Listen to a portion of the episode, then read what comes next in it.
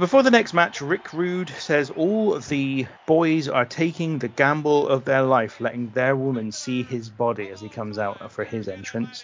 He was a specimen, wasn't he, Rick Rude? I think I've said it on this show before, but imagine having it. Imagine being like a single man in your 20s and having that body for a day at Ocean Beach Club in Ibiza. I mean, crikey, you'd be living off those that day for the rest of your life. I've got to pick you up on this because it's a very specific reference. It's like there's there's some flashback that's going on in your life where you're thinking back to when you were I don't know 25 and you were in that specific place, which by the way I've never been to. I've never even been to Ibiza and I would never would want to. Certainly in terms of the kind of holiday you're talking about, I'm sure. Mm.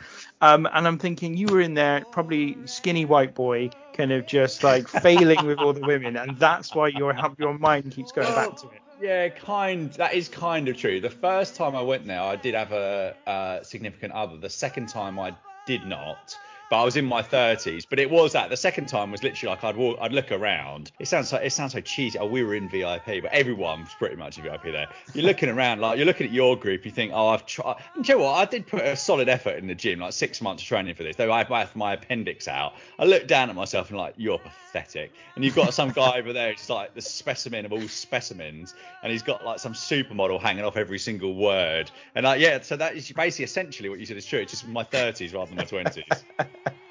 Amazing stuff. I mean, it's come up a couple of times that very specific reference. That's why I mentioned it.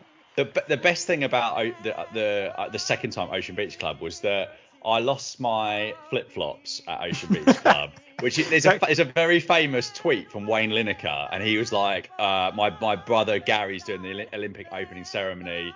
I've been out on it all day and I beat and I've lost my flip flops. Well, I, I felt that pain at Ocean Beach Club because you've got these little benches you put your stuff in and then you're just like in the pool drinking and it all went it all got a bit messy. And I probably lost my flip flops for about an hour and the, the, hotel was about a 20 minute walk back, no no chance of cabs. And I'd I'd gone through the whole like almost like the grieving process. Like there's like anger, and then you're like you're you're reasoning, and then you're like, okay, well I'm just gonna have to walk back barefoot. It's not gonna be that bad. And then one of my friends presented them to me, and he found them. It was like one of the best moments, genuinely top ten moment of my entire life. I didn't have to walk back barefoot. Given given the way that story ended in terms of it being one of the best times in your life, what I thought you might have been saying at the beginning would have made sense because you went um, is where I lost my and then I thought, oh, here we go. This is a story for the for the ages.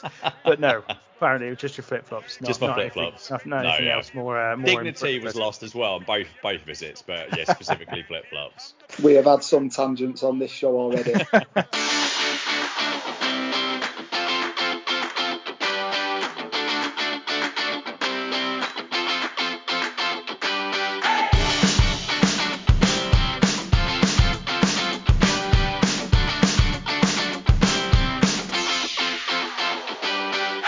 and welcome to the Random Wrestling Review, where today we continue our comprehensive coverage of every WrestleMania in history with the epic, some might say indigestible WrestleMania 4. Joining me today is Stephen Coriander. How are you doing, Stephen? So good, Ben. This is the second earliest I've ever done a podcast. Wow. so, what was the yeah, earliest? I had a guest on from Australia who um, it's probably fair to say I don't want to name names. Probably fair to say she didn't enter the spirit of things because she didn't retweet anything about her before, her appearance on the show, oh. didn't follow it, and didn't like anything which I'd included her in. So I don't know if she had an awful time, but I thought it, I thought the podcast itself was reasonably good. So yeah, there we go. Must, must just have been your personality, Stephen. I think it was. Yeah. Just looking at my awful face for an hour and a half. I mean, I can't can't blame her really.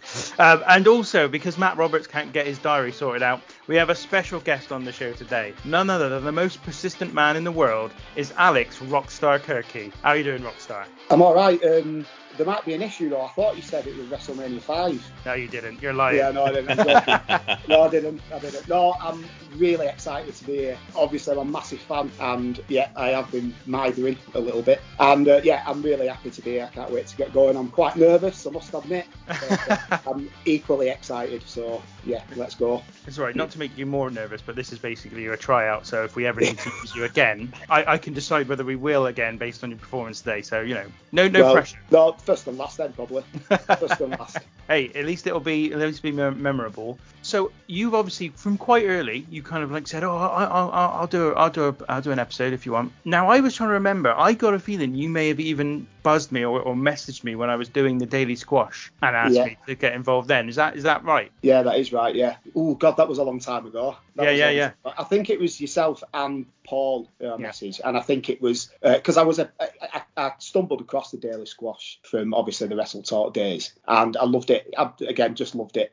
I love it. It's the same kind of style that you do this podcast. Don't take yourself seriously. You have a laugh, and it, it's so entertaining. So when it was, because obviously it was daily, and then it went to weekly, and then there were, I can't really remember the full ins and outs, but there was some. It, it did seem as if it was tapering off. And I thought, do you know what? I'm just going to like kind of try my luck and see what happens and message. And I think Paul messaged you, and then uh, uh and then the next thing you know, it come on Twitter that it was stopping. Typical so Paul, just handing everything off to me basically. You'll sort it out. Yeah, it's fine.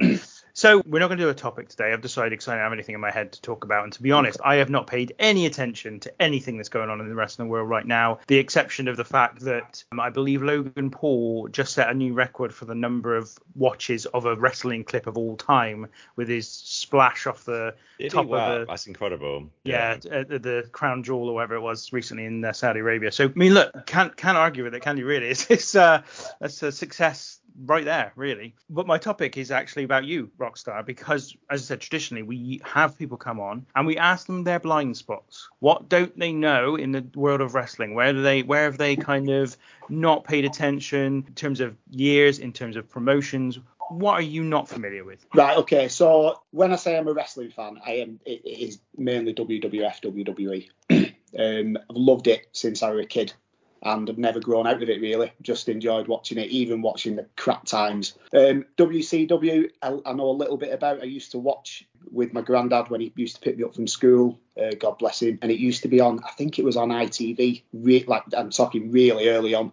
And he used to record it, and we used to watch it the day after. And then, obviously, during the Monday Night Wars, I was one of those that would watch Raw on a Friday night on Sky Sports and when the adverts were on, skip over to Sky Sports 2 or whatever channel WCW oh, was I on. you were going to say Babe Station, which is what I used to do. oh, no, or Live TV, the other one. Uh, oh, yeah, yes. I'm joking. Yeah.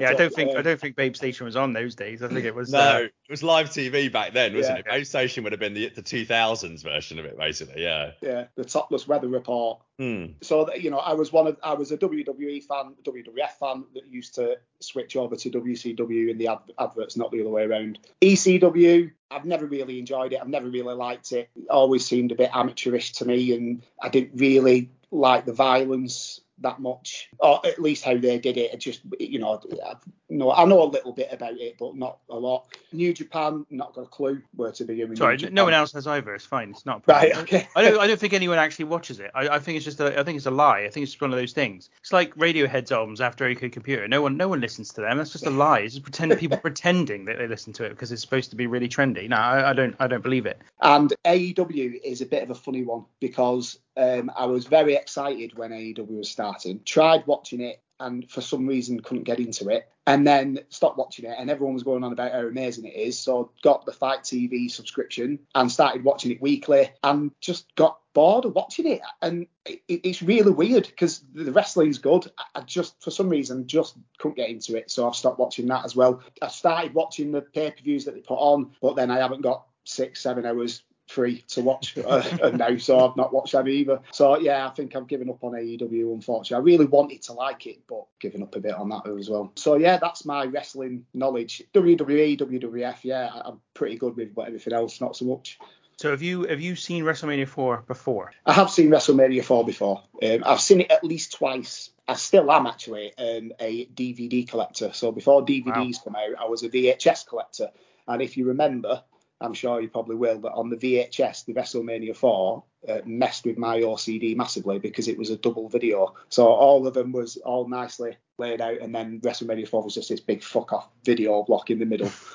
um, so I've seen it when I was a kid, and then when the WrestleMania anthology DVDs came out, I, I bought them and watched them. And I'm one of those that if I buy a DVD, I've got to watch it. So I've definitely seen it at least twice, but I've probably seen it more than that. I haven't seen it for about 15 years though. So Good. we'll come on to that hope when you go into Hawks Fear and expectations about what you know. I'm the com- I'm the complete opposite. If I buy a DVD, I don't have to watch it. Like I I had legitimately, I think when Silver Vision was in its last days, I had every WWE pay per view on DVD from WrestleMania 1 right through to the end of 2012, pretty much. I think there was maybe four gaps, and they were all from like 2004, 2006. And I hadn't watched, I, I can I can guarantee you, I hadn't watched anywhere near half of them. Like I just had them mm. on DVD, and I just had them on the on the shelf. I just like looking at them on the shelf. That yeah. was it. So let's get into it today. Expectations for WrestleMania 4. I'm going to start with you, Stephen, because you haven't had to say much yet. So I, f- I figured we better get to you right. quickly. Do you know what? I look so old on this this Skype. I'm looking at myself and like my eyes are gone. Like I'm only I'm 41 in a what a week's time. This is this is. I don't think good. you look old, but you just look a little bit like sad, to be honest. you look a little bit not like sad. sad as in like like uncool, but just just down. I've, I've just come back from two weeks holiday, but I'm feeling. I had a curry last night, and my my insides are a bit turned over. But apart from that, I'm feeling I'm feeling up for this. What um, what curry did you have? Only a lamb so nothing particularly oh. that would blow. But then I've got the constitution of a 98 year old, so you know when we have our break, it might. I, I suspect I've probably got a cow pat to deliver. Unfortunately, my expectations for the show, I, I, I knew what we were getting here. I thought that the end would be fantastic, and the the rest of it would be a chore, and and you know that that kind of kind of is is what it is. And I, and I think not to go too far. Actually, you know what? I'm not. I'm going to stop right there rather than spoiler alert for the end of the show. yeah, you're about to basically give away everything give we're going to talk about for the next yeah. two and a half hours, and then you may as well just pack up right now. Alex. Yeah, see, I'm the opposite because I remember having uh, really nostalgic feelings for old wrestling, and I know that it's kind of seen as one of the worst WrestleManias of all time. And whenever people have said that, I've always, I've, I've never got it because I've always thought I used to enjoy this. I, I used to love this show. I loved the tournament thing. Obviously, when I was a kid, this is, or when I watched it before. I love the tournament throughout. I always remember the Battle Royal, and I always used to love the Battle Royal. I just have really good memories of this event. So it was mainly a fear that I was, I, I, I kind of knew that it wasn't going to be as good as I remember.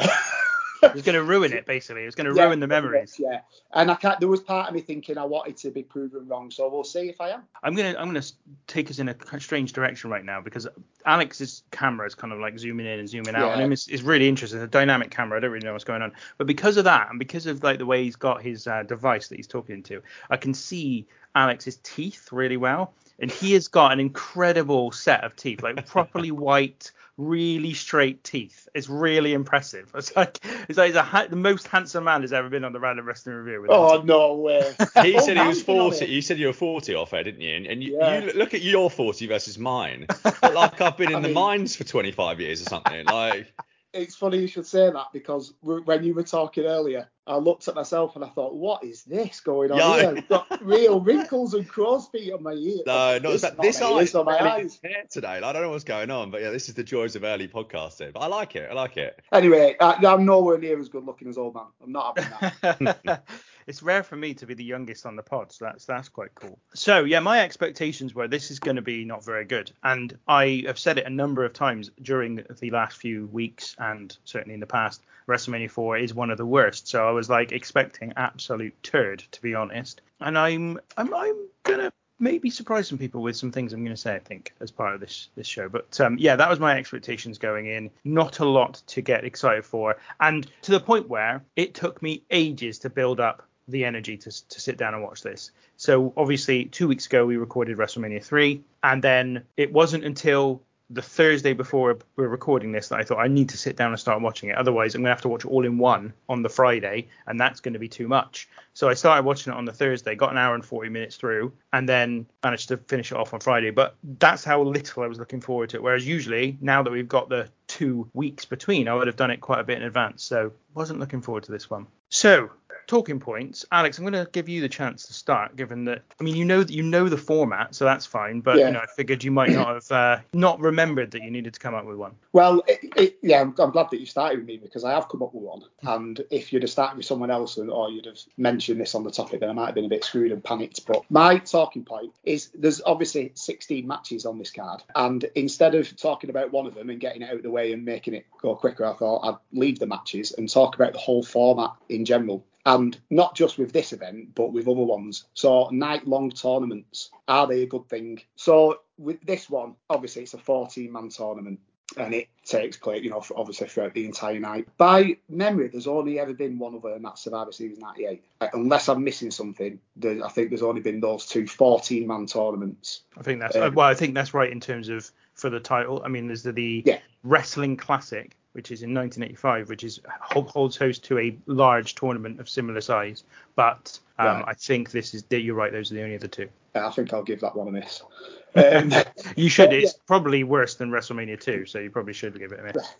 It's a lot of matches, a lot of people to get in, in one night. And they, they totally different WrestleMania 4 and Survivor Series 98 because going obviously we talk about WrestleMania 4 now, but looking at Survivor Series 98, you've got a 14 man tournament and people look back fondly of that show, but it's not because of the wrestling. It's because of the night long story. And that is a really unique um, example that's probably never going to be repeated. This one is a 40 man tournament where there's one goal, it's just the title. Obviously, there's the same goal in the Survivor Series match. But because there's too many matches, because there's too many wrestlers, it, you, you just get bored of the format. You get bored of the concept that this tournament is taking place and you just want it to end. It's just yeah, there's just too much too many matches. That's the that's the thing. Plus you've got the filler in between. The flip side of that is four man tournaments. So looking at King of the Ring 98 and Survivor Series, I wrote it down 2015, where they've got the four man tournaments where they just do the semi final and the final. Uh, but then, then there's not enough wrestlers because there's no achievement. It's like the winner is just winning a out three falls match. And then you've got too much filler in between. So when they've done the eight man tournaments, King of the Ring 93, for example, is perfect.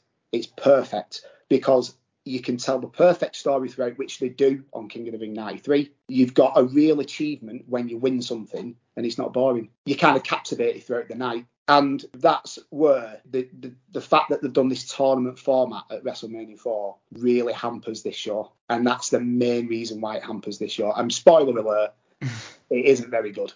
But, and I think it's because of that tournament. Now, I'm going to do a bit of fantasy booking if I don't mind. If Go you don't for it. Mind. No, we love, we so, love that. How I would have booked this is at an eight man tournament. And I would have had DiBiase and Muraco as the first match. Then I would have had Andre and Hogan. And then I would have had Rick Rude and Jake Roberts, but actually had a winner. And then Savage and Valentine as the last match. That way, DiBiase goes through to the final. So he, he fights in the first match and the last match.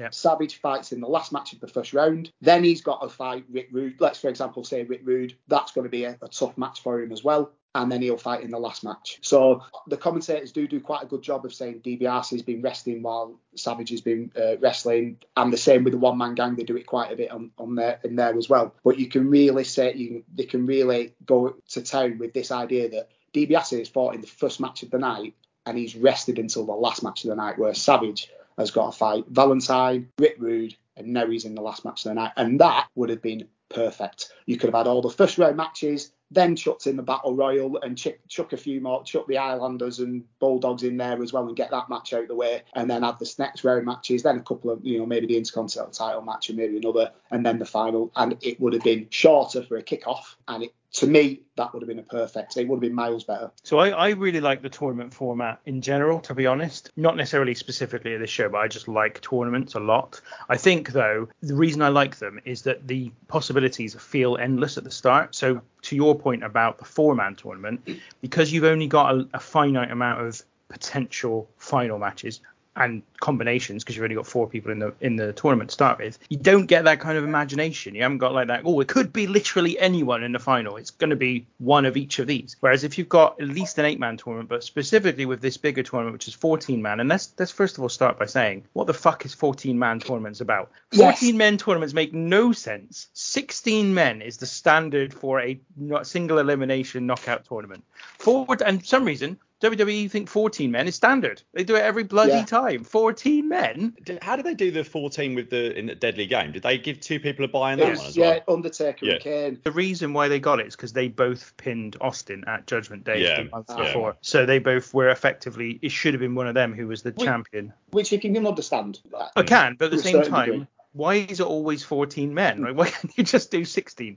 So there's buys all over this. You know, there's those Hogan and Andre get buys into the uh, into the second round.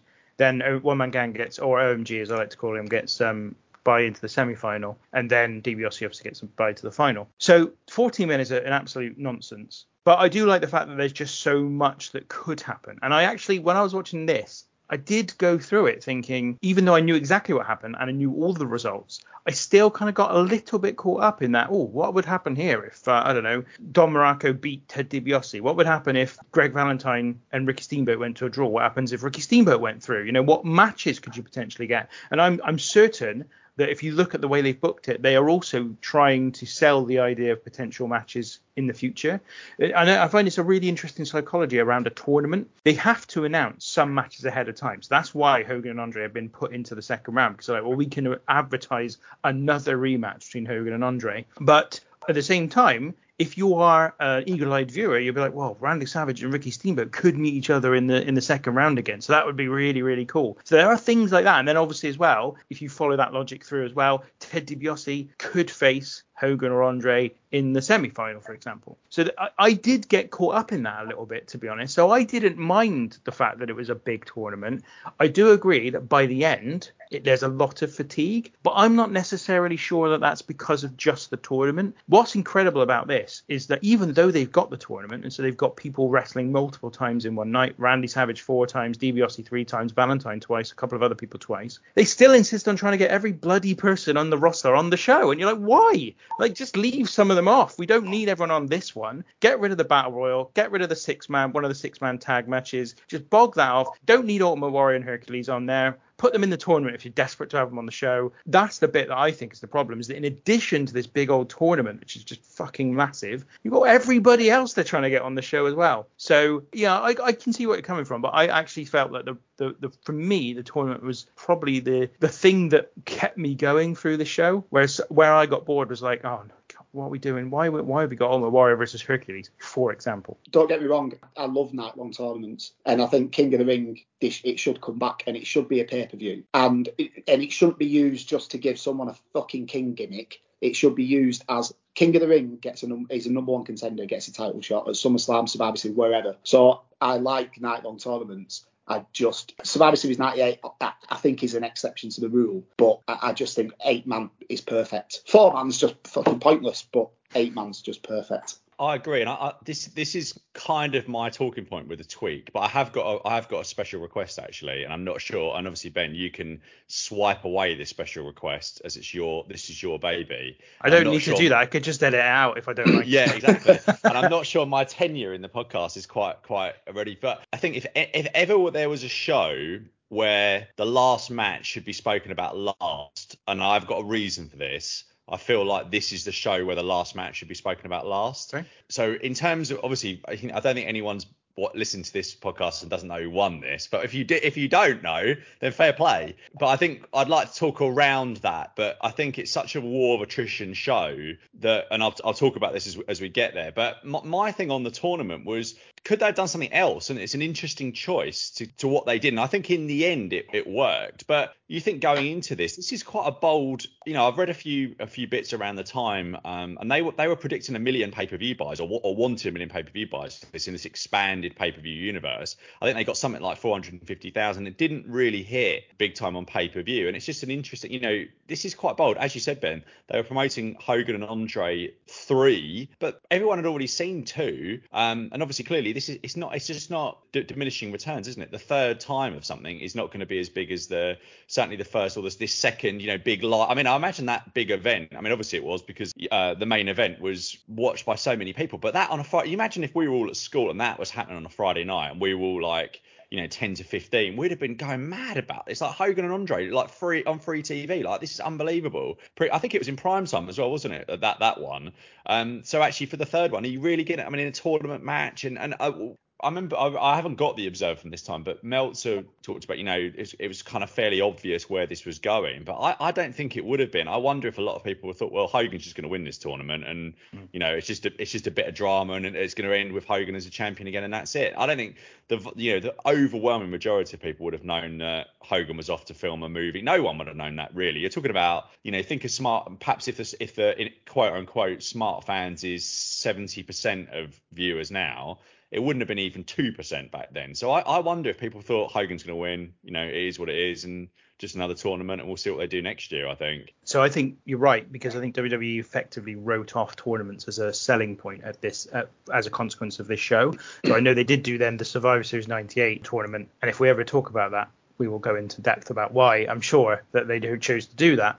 But I think in the main they've not really they've not really revisited it because of the what they consider to be commercial failure of this of this show. But I actually think that tournaments are something that you can that only work long term in terms of they build credibility over time. So if you're able to create a tournament that's really good, contains great matches, is actually quite unpredictable in terms of who comes out at the end, or maybe not unpredictable entirely, but like it's not obvious going in each year. You don't know who's going to win that tournament. Um, and then that tournament is made to feel like a genuine major achievement as part of somebody's career and is listed, you know, in the future. Where like they're saying, oh, you know, let's say we're talking about the King of the Ring, they'll always say, oh, it's the 1998 King of the Ring winner or the 2017 King of the Ring winner, you know, as, as if it's a really, really big deal. Then you can really build up some equity in it and sell it each year as a major event. But WWE, that's not in WWE's nature to do something like that. They haven't got the patience for that kind of thing, and they haven't got the discipline to to carry that through. What about now though? What about now with Triple H, former King of the Ring himself, and he, he strikes me. I mean, not that I know him, but he strikes me as someone who quite likes the King of the Ring. It won't surprise me if he brought it back as a pay per view. It won't surprise me. Yeah, I mean, I, I would be up for that. I mean, I've I said before, like along we had actually talked about the King of the Ring itself. Like, I think they should bring it back as a two night tournament and do it on the network as a special. Have it have it 16 man over two nights, so you have all the first round matches on night one, and then have the the rest of the tournament night two. Because for me, that's what the network should be made for, is that kind of thing. I don't think WrestleMania should be two nights, but this would be a specific special event where the tournament really means something. And at the start of that night one, you'd go in not having a clue who would be the king of the ring by the end of it. So that kind of thing I quite like. It's possible it might come back, but it would even then it would take years to establish it as an important thing, and they probably have to call it something else. I don't think the King of the Ring would work anymore because because I think right off the bat people go, oh, it's just another way to create the King gimmick. You know, even if they didn't do that the first year, the first year it would be written off as as that, I think. And so for me, they might have to call it something else. But I like, like the idea of them bringing it back certainly. I think that if you if you go with with King of the Ring and put serious people in it, and it is, I like the idea of it, of it leads to a title shot. Then I think that you might be able to get get get kind of past that thing. But I think you know, if you do, I, I agree with you completely about the four man tournaments. You do a four man tournament of, of kind of mid carders that aren't going to win, aren't, aren't any contention for the world title, then you create that being just a gimmicky thing where someone's going to put a crown on their head for six months, which is not really, there's not much value in that really. I'd do it. Eight of the biggest guys on the roster, and I'd do it at Cardiff next year. You know, because obviously Clash of the Castle, you know, it is a big event for them, and they, they advertise it a big event, and and I think that obviously the Clash at the Castle, we've already got that established. I think King of the Ring do it at Cardiff. You're talking, and when I'm, and I mean big names, so you're talking Rollins, Lashley, fuck it, throw Lesnar in there, just big names, and I think that you straight away establish it as right, it's back and it's it's big. But then the year after they'll I can give it to Otis and call him King Otis or something like that. So. well, yeah, I mean, I mean, I'm up for King Otis. Let's, let's, let's give him the let's give him the King gimmick and see if he runs with it. So, Stephen, you was that your talking point, or did you want to? Yeah, I, I, I, guess just around what what what what else could they have done, and I'm I'm not sure in the circumstances there was anything else they could have mm. done because you know I do get why they did this. It's just the it's just the, again I don't want to I don't want to give spoilers away for stuff at the end, but the, the, the I think they got there, but the, the the journey to get there was quite painful in in in, in a, in a in a way really. Let me let me kind of I know I think I know where you're going, so I won't talk about the what they get to, but where they are before the show. What I think you're saying, Stephen, is what match have they got that they could headline WrestleMania yeah. 4 with? There's nothing. And Hogan has gone through the biggest and most dominant wrestler in history in Andre the Giant the previous year. So how can they top that? They can't really. There's no, they can't build up a big monster heel for this show. There's no one on the roster that they've got that's capable of that. So I think that's why they do yeah. the tournament because they've got uh, nothing. They know they've got nothing. And Hogan can't come out as champion because he's he is not. I looked at cage match. I can't remember the exact. I think Hogan does one match of Andre the Giant at WrestleFest in the summer, and then he's not back on. He's not back until August. So you've got. I, I can't remember if they did a they did a because they used to do a little off season a couple, a couple of weeks after WrestleMania. I can't remember if they did that in in '88. But you've not got Hogan for four months. Uh, and actually, after that, he he was regularly appearing, but not as much as he would have been in the years gone by. So, and that uh, uh you, you say all the time, Ben. Their house show business was the nuts and bolts of this company at that time, um, and they needed to get they needed to get the belt on somebody else to, to headline those shows. Well, not only that, they I mean that's obviously the practical reason they needed to do it, but there's actually a creative reason there to do it. They just had hmm. Hogan as champion for four years. They need to figure out a way to create the next big match. Yeah. And Hogan being champion isn't going to do it. They need him to be chasing the belt again because they haven't got the big monster heel that's any better than Andre the Giant. They haven't got anyone that looks as formidable and as dominant and as uh, impressive as Andre. So they, they kind of have to. So I think for me, that's the key here is that they haven't got anything to put as the main event of WrestleMania 4. And in the end, what WrestleMania 4 does, without actually talking about the specifics, is provide them with the next big match. Yeah, and that perhaps is the most important thing of all, really. One yeah. of their best ever stories. Yeah, yeah. Yeah, definitely. So I, you've basically taken my talking point as well, and Stephen, I'm, I'm adhering to your um, hope that we won't talk about the main event because uh, for me this is this is the really big thing. So what I'll I'll try and go to instead is what am I going to do? God, you've left me with very little here, mate. Come on, come on. Right. Vanna White. Bob Uecker. We talked about Bob Uecker a lot on last on the last show, so I can't really do that again because this is the second time in two yeah. years he appears. So I, I'm going to talk instead about the fact that there's a lot of matches on here that should be better than they are. So in the tournament alone, you've got Greg Valentine, Ricky Steamboat, Greg Valentine, Randy Savage, Randy Savage, Ted DiBiase, Jake Roberts, Rick Rude, actually as well, should all be better than they are. Now I think weirdly, Jake Roberts and Rick Rude gets the time that it's could have that would make it good, and yet still doesn't manage it. Maybe because they go to a relatively strange time limit draw where there's no announcement of the time there's no like there's no there's nothing that kind of reminding people. I mean even the commentators forget until about 14 minutes in that they're, they've they're supposed to go to a com- to a time limit. You'd expect them to be saying oh this is going on quite a while. And they only get there by about 14 minutes. And the other matches are either too short or have a sh- stupid end or a bad end. And that's another reason why this show is i think gets a little bit of a, a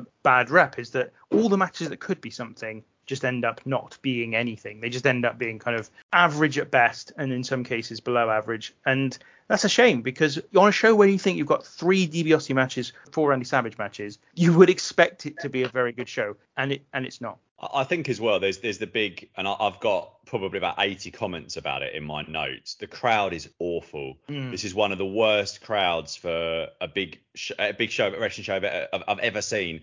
I mean, really, if this was if this show was exactly as it was, but in Madison Square Garden or Boston Garden or Rosemont Horizon, I do think that a lot of, a lot of these matches would just be a bit better because the heat would be there. But this crowd didn't want to be there. And, and again, there's lots of stuff as we go through the matches, but there's bits and pieces in this show where you think they must react to that and they don't but then they do react to certain things near the end. But throughout this show, it's just like these people did not want to be there. It was like they actively disliked. You had maybe a few hundred that would make noise in this big cavernous building, and I just think it's such a such a mistake. I don't know what they were paid to have these two WrestleManias there, but to go from you know, like, again, most people, you know, if you if you said to people in 1988, this is going to be a what what what was it, the Trump Plaza in Atlantic City, most people wouldn't have a frame of reference of what that looks like. They wouldn't. You wouldn't be able to look up on Wikipedia. You know, it's 20,000 seats. You'd have no idea. And if you tuned in last year and you've seen all the pictures of, of WrestleMania at the Pontiac Silverdome,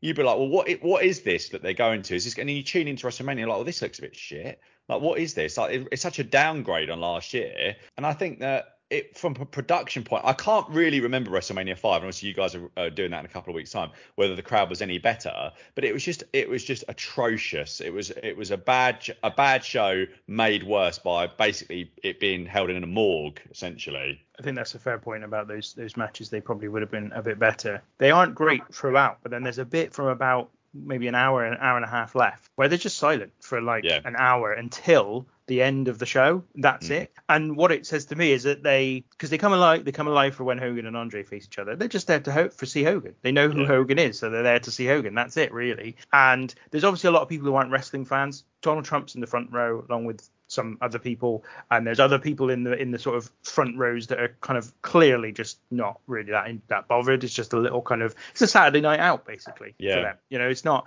and it could be anywhere. They could be at the theatre, they could be a music concert, they could be you know, it could be literally anything. But they just happens to be that they're at WrestleMania probably because they've been asked or invited and given free tickets by either Trump or the company or some combination of the two. And it's uh, yeah, it's not um, it's not a great crowd at all. You're absolutely right about that. That should have been my talking point, Stephen. Well done. yeah, I, I, got that about the crowd as well. They're just awful. Just awful. There, there, a few pops at the end. Jesse Ventura gets one for his yeah, bizarre, isn't it? Does. It's because Jesse's bit. Jesse was in what Predator or something around this time, wasn't he? It's because he's yeah. starting. He gets a massive, well, massive, but massive in the they, in the frame of this show. They had advertised Predator during WrestleMania three, right? So right. it would have been just it just after WrestleMania three. So yes, he'd yeah. been in Predator by this point. And then Vanna White gets one of the biggest pops. she yeah. comes down to the ring. Yeah, awful, absolutely awful. I've, yeah, I've got that in my notes as well about the crowd. Shit. You mentioned Vanna White as being potentially my talking point. Now there is some things I did look some things up about this. So Vanna White is still the hostess of Wheel of Fortune to this day. She still does it amazingly in She's America. Must be 100 years old, isn't wow. she? No, she, she's uh, probably in her fifties, I think, but she's mm. you know she's she still does it, um, which is I I think quite admirable. I always quite like that about um, Carol Vorderman when she did Countdown for years and years, even after she became famous, because why wouldn't you? Just keep the gig that got you there in the first place, and when it all blows up again, you just go back to it. No one's gonna no one's gonna be upset. And that's what she's done. So she's still there. Also, oh, when she when she comes to the ring, um, she comes out to dubbed over music, and the dubbed over music is the UK version of Wheel of oh, Fortune theme it? tune. Amazing, yeah. amazing. So I was like, as soon as it came, I was like, da da da da da da da da I was like, yes, this is amazing. it's not the American version, so I don't know because I had to check out. I was like, let's just find out and see if this is also the American version, and the WWF have put that over the whatever she came out to on the network. But whatever for whatever reason, whatever she came out to, they couldn't keep, so they've dubbed over the UK version of the Wheel of Fortune. Brilliant. Vanna White, loyalty to the core, incredible. I've just googled, yeah, she's still on there. Yeah, if you're interested in seeing what Vanna White looks like, however many years afterwards, I encourage you to make that make that Google. make that Google. Make that Google. I think you've just come up with a new catchphrase there. I, I think Google themselves are going to be in contact with you to, to trademark that and go, Stephen, uh, can you uh, release that over to us? We'll pay you, I don't know, nominal fee of a couple of thousand. And, yeah, uh, they can have it. They can have it. Make that Google. It's like the bit at the end of Michael Jackson's Man in the Mirror when he goes, make that change. But you've just got, make that Google.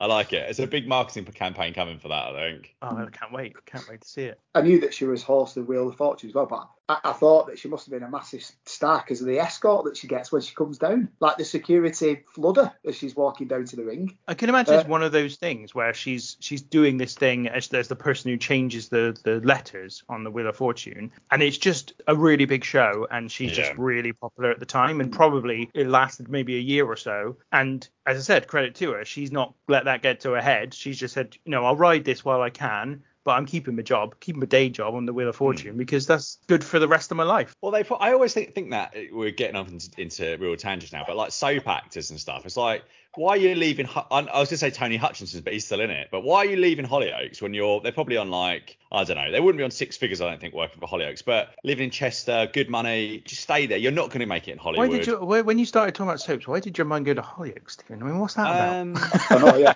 As soon think, as he said that, I thought Ken Barlow, he's got it right. Is he still with us, Ken Barlow? Of course, of course he is. He is. He's not dead. He's no, he's still strutting his shit around Coronation Street. But that's that's the, sorry, Hollyoaks. I think I went to because that's the last one I regularly watch. But obviously, EastEnders or Coronation Street would be the ones. But I think there's probably not an exact example because they probably have to work quite hard. Whereas Vanna White, they hmm. probably mm. bang out 25 episodes of Wheel of Fortune in like two or three weeks, and that's yeah. it for the year, isn't it? I don't know. I don't know whether it was even even daily. She wouldn't be working more than half the year. So get your six figures for putting putting the letters on it and do some outside projects. Fair play to her, definitely. Yeah, so so William Roache, who plays Ken Barlow, is now 90. He's still alive. He, and he still appears in Coronation Street. Yeah. Wow. Yeah.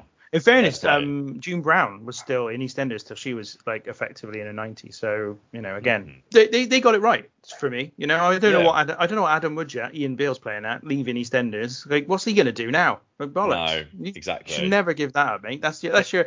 It's not like they're ever gonna t- let you go over. They're not gonna say goodbye. So you could just say, look, I'm willing to stay, but I'm only going to work three months of the year. Yeah, basically, yeah. come up with some storylines for me. You can retain that original character that's been in it since the start vibe with me, but I'm just not willing to do it all year long. I need to, yeah. need a break. Bit like Roman Reigns, basically. Yeah, they're in the Brock yeah. Lesnar role, basically. Yeah, no problem. I like it. A lot. Ian Beale and Brock Lesnar.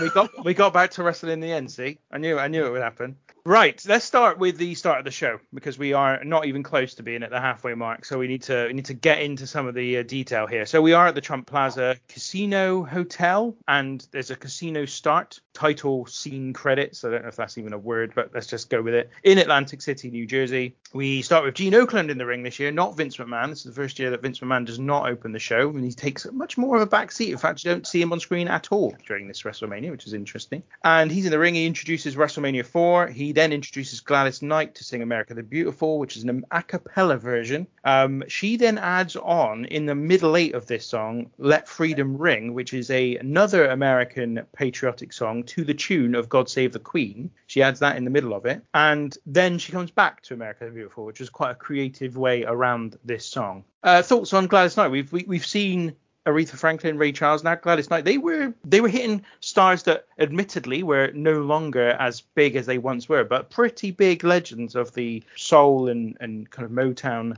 uh, era this uh, with these these appearances. I wonder how much money she got for this. It's probably a pr- pretty decent gig, I would have thought. For not, I mean, not in terms of um, visibility, but it's quite nice. I had that fact as well, and I, I ended it in my notes. A fact no one needed or uh, needed to know or ever wanted to know about the tune to uh, the "God Save the King" bit. I, King now, Ben. Come on, we've moved on, haven't we? Yeah. I think we should move on entirely from that song. So we we are now I think a respectful amount of time beyond you know what happened in the summer mm. to talk about this as a as a as a legitimate thing, right? So I am not a patriot in any way whatsoever. Like I literally. Are you going to make me cry on this now? No, no, no, no, no. I'm not going not going anywhere there. But I'm literally not a patriot in any way. Um, we discussed this on last week's, uh, not last week's, but the last show we did where Jim Duggan comes out and for me, effectively uh, kind of exposes the blatant hypocrisy behind uh, patriotism, to be honest.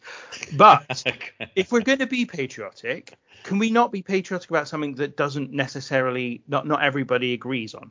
and the thing mm. is, hmm. is that the national anthem is based on two things that people don't necessarily agree on: God and the monarchy. Mm. And I'm like, let's just get rid of that and cho- choose Jerusalem instead because everyone can get behind the idea of building a great society. That, regardless of what you think that great society is going to be, is, is suitably vague that everyone can get behind the idea of building this great Jerusalem, this great civilization from from the ground up. That should be the national anthem, especially now that the Queen's gone. So we could literally make that move now before Charles gets coronated and we all have to start singing that song again. And it's also it's a dirge. It's a terrible fucking tune. It's an awful tune, and it is literally the worst national anthem in the world. Like I'd rather sing La Marseillaise than than oh. God Save, because that's a oh, brilliant. No, Ben, no. Regardless of what you think of the French, Stephen, it's a fantastic tune.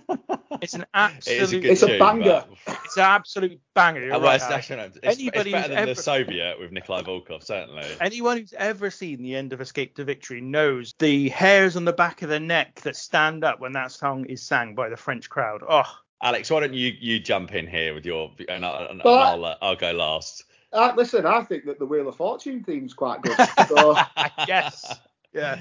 You know, but if, no, it works for WrestleMania no, 4, just. There's no lyrics, though. That's the problem. There's no well, lyrics. That is true. There are other national anthems that don't have lyrics, but yeah, but we wouldn't be able, we wouldn't be able to criticise our footballers for not singing it if there was no lyrics, would we? So you know, no, we've got, to have that privilege. I think I really like Jerusalem. They play that every morning before cricket, and I played it at my wedding actually, which which was the, which not enough people sang. It was terrible. I do wonder about Jerusalem in terms of the sing. I think God Save the King is an easier song to sing, but you make a very interesting point that I've never thought of. If you're uh, you know atheist or even agnostic, and you're singing about God, I suppose that is probably a challenging thing. Plus, you've got the you know the monarchy part of it as well. That you you could be very happy that you have been born in United Kingdom for the opportunities it you know it may give to you, but that doesn't necessarily mean that you have to be a monarchist. Oh, I feel a bit dirty. I, mean, I am a monarchist. I know you are. I know that's. Yeah, I, yeah. But I, I, wanted to kind of. So I, I did want to. I did want to tread carefully, but I was a bit like, let's be honest, it's shit. And also the Americans have got their own version of it yeah, well, that's true. But I hmm. think that's fine. That, that that's the thing. I think there's a big difference between you know we're you know we're intelligent people, aren't we? You know, let's blow our own trumpet. But you can have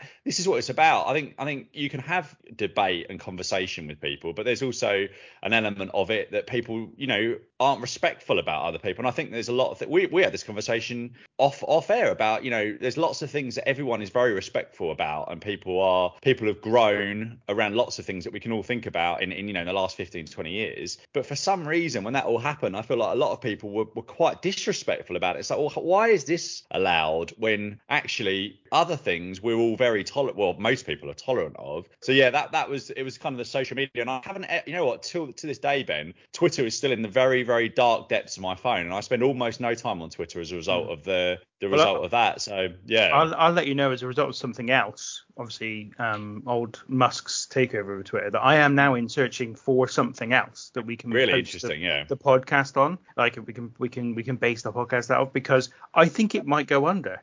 I do. I really? think it might yeah, go under. Yeah. And if it doesn't, it will turn into like this cesspit of even worse than you experienced around the time in the summer. So yeah, I am actually looking for something else. The other thing is though, the other thing that made me think about it was Savage. So we heard Land of Hope and Glory about seven times during the show, and again, the Americans think of that as the graduation song. Yeah. So it's kind of diminished as well. We can't even use that as our national anthem. So we've got one choice, and it's Jerusalem. So let's just get it on it. Oh, Wheel of Fortune. Oh, Wheel of Fortune. Sorry. You know what yeah. I really liked as well, which had a great chanting quality? The Blind Date theme tune. Perhaps we could go to that. I tell you what, actually. Blind Date, what show? No, I tell you what. No, I've changed my mind, and, and it's not even British, but I don't care. Home and Away theme tune. It's got the, the national anthem.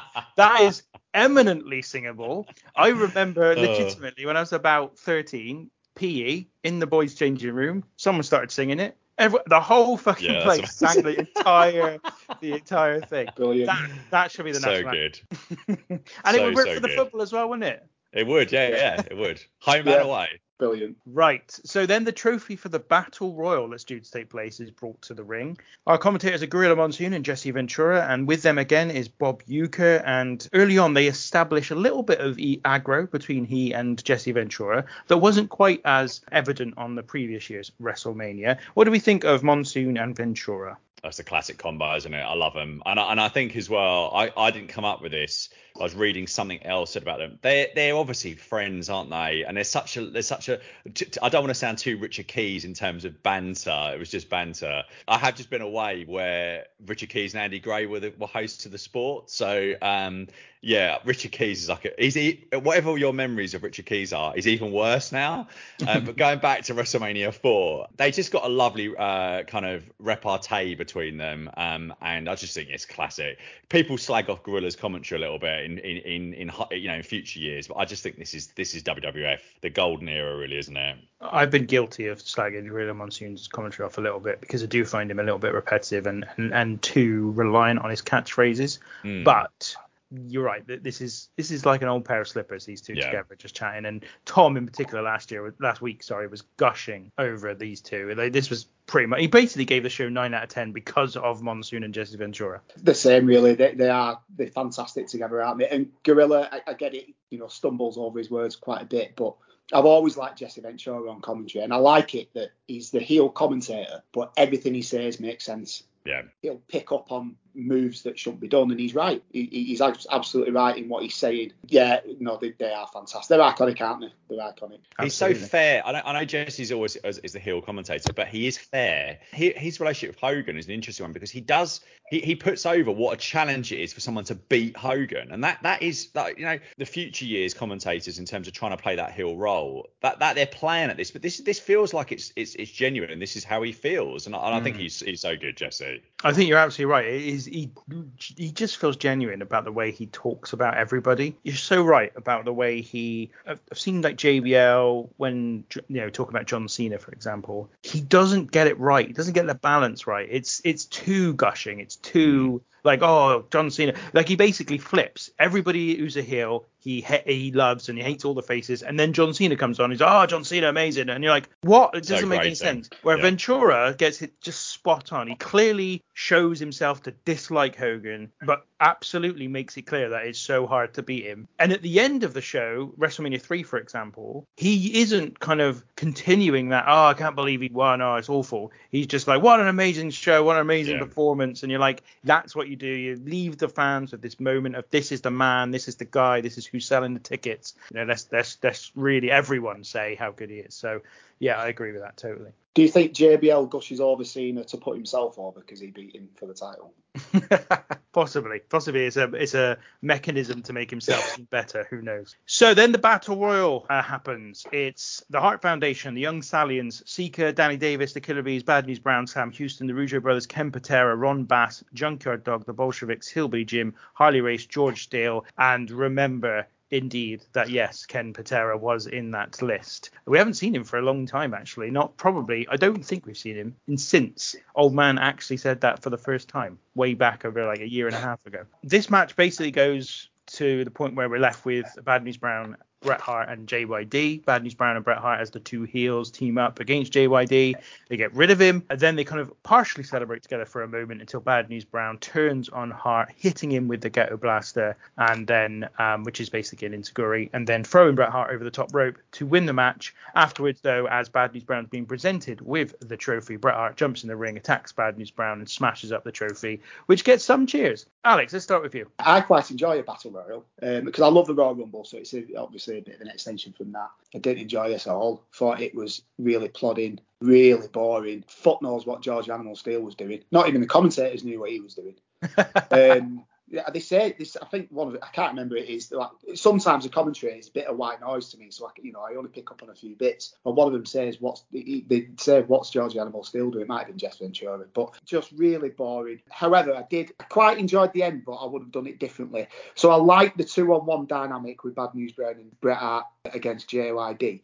And what I liked about it was that there was no big comeback from JYD. He succumbed to the numbers game basically. Um, he would get a few punches in, but it was just it, it, was too much for him. And I quite like that. They didn't have any elaborate. I'm going to come back and uh, no, you knew that it was it, that he, it was a matter of time before he got dumped out, and I quite like that. The thing that I didn't like about the end was I thought that the, the turn was good, but I think it went on too long. I think Bad News Brown should have just thrown him out. I think he should have just, as Bret Hart wasn't looking, just chucked him out because I think as soon as he attacks him, and then you know what's what's happening. So I think it just went on a bit too long that. But yeah, it, it was a, a bit boring. I, I, I did like the end. I have wrote a note even the hitman can destroy a trophy with style. Uh, for some reason, it, when he destroyed that trophy, I thought he just looked really badass doing it. Never used that term before, but but anyway. My main thought during this was I wondered which of these wrestlers had the worst hangover from the, the night out before because this was this was a Sunday in Atlantic City. You're on the card at WrestleMania and you're like, oh, you're in a battle royal, all you got to do is stand up and do some punches and be thrown out. I think you're hitting it hard in Atlantic City the night before, aren't you? So I wonder a who had the worst hangover and b who who lost the most money the night before. There was nothing, you know, nothing really to add here.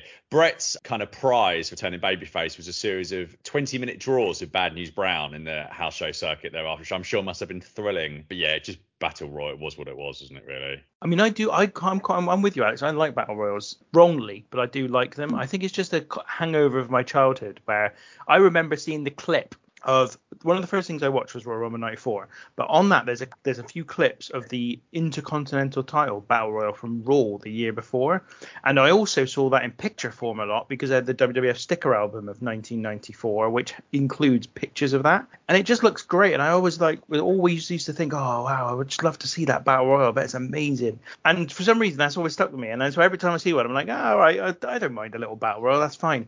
But what I really like about this one is that this establishes exactly who Bad News Brown is. So Bad News Brown, and they do this at the Survivor Series later in the year as well. He can't mix with anyone. He doesn't like anyone and so he even hates all the other heels as well. I just love that. I think that's just a great little thing. They should do that. They should have characters like that now. He literally don't like anyone. Like it doesn't matter who they are. I guess they did it to best effect with Austin, effectively when he mm. became like the megastar. But but yeah, I just really like it with um, Bad News Brown. I, I like that they and I like that they draw upon it. Like the fact that even at Survivor Series, where you have to have all Survivor Series matches because it's Survivor Series, Bad News Brown gets involved but can't do it, so also walks out basically because he doesn't doesn't like anybody in his team. Um, and I think that's what they sort of established with this. But it's a it's a battle royal. It's ultimately a battle royal, isn't it? So it's not going to be. You're right about George Steele. They had no clue what was going on. So George Steele starts outside the ring. I I wonder whether he couldn't fall out of the ring. Like he, he physically mm. couldn't do it and would would might might hurt himself. So they decided not to have him do just have him appear. But again, why why just have him there? Just get yeah. rid of him. You've already got thousand people on this show. Don't need more. But yeah, he sits, stands on the outside. Jesse Ventura is like, "What's George still doing? He hasn't he hasn't got in yet." And and Monsoon goes, "Oh, I think he's got. I think he's out, Jesse." And he's like, "No, he hasn't even got in the ring. He's not even been in the ring, and yet he's still trying to take people out." And I was actually watching then because I was like, "Well, let's see how this resolves itself." Effectively, George Steele starts arguing with the referees, who's trying to get him to go in, and he won't go in, and then he basically gets sent away. And that's how they resolve the George Steele thing. But they do it so quietly and so without the commentators focusing on it that it just is completely baffling. I wonder whether or not they this was like a last minute thing and the commentators didn't know what was going on with it, so they they just ignored it. And in the meantime, the referee and George Steele continued to perform out their little thing that they were trying to do, so that it was obvious what happened. Yeah, mistakes all over the shop there, but yeah, yeah, it was all right. It was it was fine. I'm, i have no problem with them starting with the battle royal. I can't get upset with the start of a battle royal for me. Um, starting with a battle royal because you know, it's not like it breaks the flow or anything, just gets everyone excited. Lots of entrances, lots of introductions, gets people kind of yay, boo, yay. You know, I'm fine with that. I think one of the things just goes back to my nostalgia thing because watching this as a kid, I remember this battle royal, and maybe that's why I like battle royals because I, I remember I look fondly, I think about it fondly when I look back at it. I think battle royals are shit. So there we go. I mean, they are shit. Contrary view. No, no, but they are shit. They are shit. I just don't dislike them. To be fair though, a lot of this is because AEW do battle royals where there's something significant at the end of the mm. battle royal, but they fill it with shit people. Yeah. So you can't, if, like we were saying about the King of the Ring and and seriousness. If you if you've got a, a battle royal where the winner is future shot of the world championship, you, you you can have some people in there that you think are not likely to win, but you've got to have you've got to load more seriousness. I always think the best Royal Rumbles are the ones where you've got even if you've got three people that might win. That's a pretty good Royal Rumble, I think, in terms of intrigue. Now, sometimes obviously you, you can do the counter to that. Is the story is someone's going to win and they go on, and that, now that's part and parcel of it. So predictable is not always that bad. But I think yeah, big battle royal when you've got one good person in it and the rest of the people are a joke and there's loads of comedy spots and the surprise is awful. It's just AEW booking basically. So yeah, I'm sure I liked more back in this um this era. I th- and I think the Rumble's different because it gives yeah. you so much license to do all kinds of stuff. Yes. And have two one on ones all the time and you know clear the ring and all the rest of it. And I think the best Royal Rumbles are when this they've got more than one option to win the match, but also there are subplots running through it, yeah. there are little different bits and pieces, and they try and come up with something a little bit of creativity and imagination. What I really like, the flip side of that though, is that, um, and this going back to New Japan for a second, showing that someone watches it because I have seen this, is there, I don't know if they still do it, but they did like a little mini Royal Rumble before Wrestle Kingdom uh, yes. at one point, and they may still do it. Yeah. But I like that because it is entirely unserious, and they chuck people in a really old, like the, the Great Kabuki Kabuki was in one of the yeah, matches yeah. I saw. And I was like, he must be about 95 by now, the Great Kabuki. He was ma- he was really old in 1994 when he was in the Royal Rumble. But I like that because I'm like, well, that's that's quite fun. There's no there's, yeah. no one's thinking there's there's loads on this. This is just to warm up the crowd, give them a bit of something to laugh at, give them something a bit to cheer for, give them someone to boo, kind of comic villain that's fine. I, that's that's the flip side. I, I think you're yeah. right. If you've got to be super creative and imagina- imaginative, or just let's not take this seriously. Let's just chuck mm. it out there and have some fun.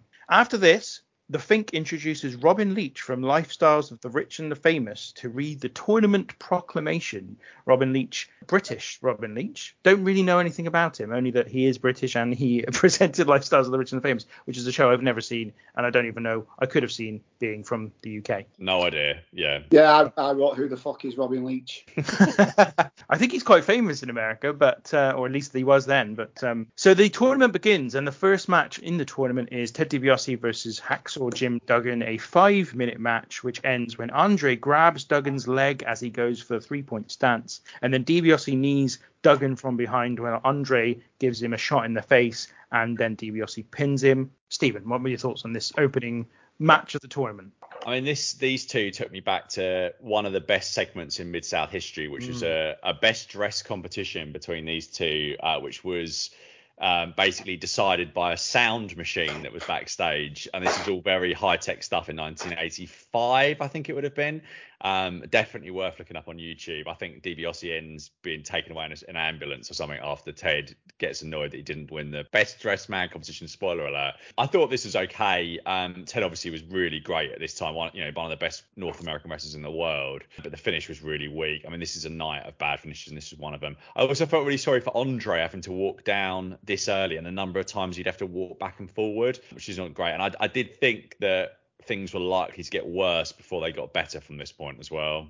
Alex? It, it was all right. It was okay. I wrote that about DiBiase. He's just, he's awesome. Uh, well, I wrote DiBiase is fucking awesome. How he has never been a champion, a WWE champion, is beyond me. Because I think that he could have been, I mean, going back to what you said earlier about like an opponent for Hogan, I think it would have been perfect you know, give him a 10 month reign with the title. He's obviously modelled on Vince McMahon himself. He's fantastic in the ring. Great promo, absolutely fantastic look. Don't have any music at this point, which it, that took me back a bit and that threw me a little bit. But anyway, he, he's he is just he's awesome. Uh, Duggan, not so much. Uh, yeah, the finish. I put Andre hits Duggan right in front of the referee. Uh, that's not the first time I'm going to be mentioning that about people hitting people in front of referees and getting away with it. Five minutes of nothing really. It was all right. Nothing much to say really. So I think this is where, for me, the show started to slightly get better than I thought that it would be. Now that's not to say this was a good match. In fact, there is. I'm going to say it now. There's nothing that goes above average on this entire show, and this is perfectly average. But the thing is, we've just watched WrestleMania 1, 2, and 3, and actually, there's a lot of stuff on WrestleMania 1, 2, and 3 that is below average. WrestleMania 2, in particular, the first six matches are an absolute just dreadful. They're just god awful. And so I was like, this is okay. Like it's passable. It's not horrific. It's not horrendous. They don't they don't do much. It could, you know, it's not. It couldn't be much better as Jim Duggan after all. Although maybe I'm wrong, Stephen. I mean, I did say I did write that this is a classic Mid South collision, so maybe mm. they have had better better matches. Yeah, I think they would have had some decent matches in '85. Duggan just got worse and worse and worse. But I think there's a lot of miles on this body by this point. Is the other thing that we probably all all forget. Mm. You know, Hercules is a good example of that. Hercules, like, you, you see him later and in, in his kind of power and glory run. Hercules is pretty good in '84. Like he genuinely was pretty good as a big man, but then you're you're doing the, the you know the mid south tours and then the WWF tours after this. You're just killing yourself basically. So you've got nothing left by this point. And also your Titan Sports protein shakes up to the gills as well as we're going to see in the next match. I can already see my my notes for that one but that's where I started to get like I was like, you know what, not not offensive, not going to be memorable, but I didn't hate watching it, which I did hate watching some of the stuff that was on WrestleMania mm. too. So what I think we'll do there before the protein shakes kick in, we will uh, we'll take a little break, um, and then we'll come back after the break and go through the other 14 matches of the show, which we haven't even started doing yet. My goodness, we'll see you in a minute. Hi again, everybody. You know this this thing is really getting kind of serious now. I haven't been able to locate Vanna White, and I I was supposed to Hi, Andre. Don't hey, my good buddy. Vanna, you get me. You get the giant, the only professional wrestler who's still undefeated. And Hulk Hogan, I'm proud to be it because now Ted DiBiase is on his way up. That's why he paid me for, to keep you out of the tournament, Hogan. And you are. And I know one thing, and that's why the people go to know too, and that's why they're going to remember you are the ex-champion, Hogan. well, there you, there you have it. I still haven't found. Yes, the ex-champion. Don't worry about Vanna White. Now, Hulk Hogan, Hulkamania is over. hey, hey, how about getting your, how about getting your foot off my shoulder? There is ah. Hey.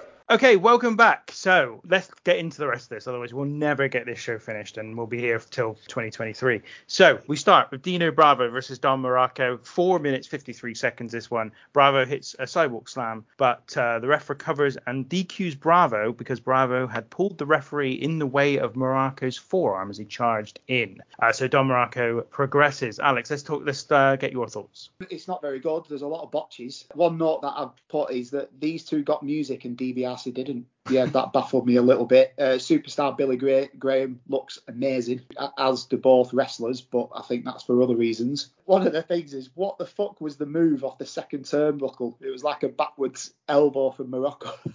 Dino Bravo. It made me laugh. It was rubbish. I did quite like the ending.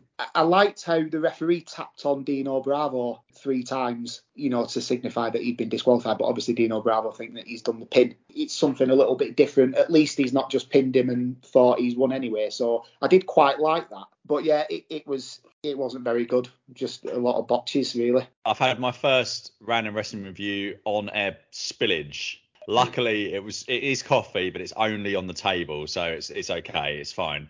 I mean, I, if Don Muraco's representatives want to sue me, then they can get in touch with me on, on Twitter. But I'm not even gonna, you know, gonna use the to- Titan Sports Protein shake line here. This guy's body had changed completely in the space of a few years. Um, I I just worry. He's still around, isn't he, Don Muraco? Don't know about that. I don't. I'm not. It's not someone I'm aware of having passed away. But... Yeah, um, I just w- worry about what was going on around his heart at that time. I think he tried a Vader bomb in this. That was that was the botch, but it, it, yeah, it was it wasn't it wasn't great. I did enjoy though the tap on the tap on the back when uh, Marella basically was going to say to him that he was he was DQ. But yeah, this wasn't amazing. It was so yeah. bad that Gorilla Monsoon had to comment, "Oh, he slipped."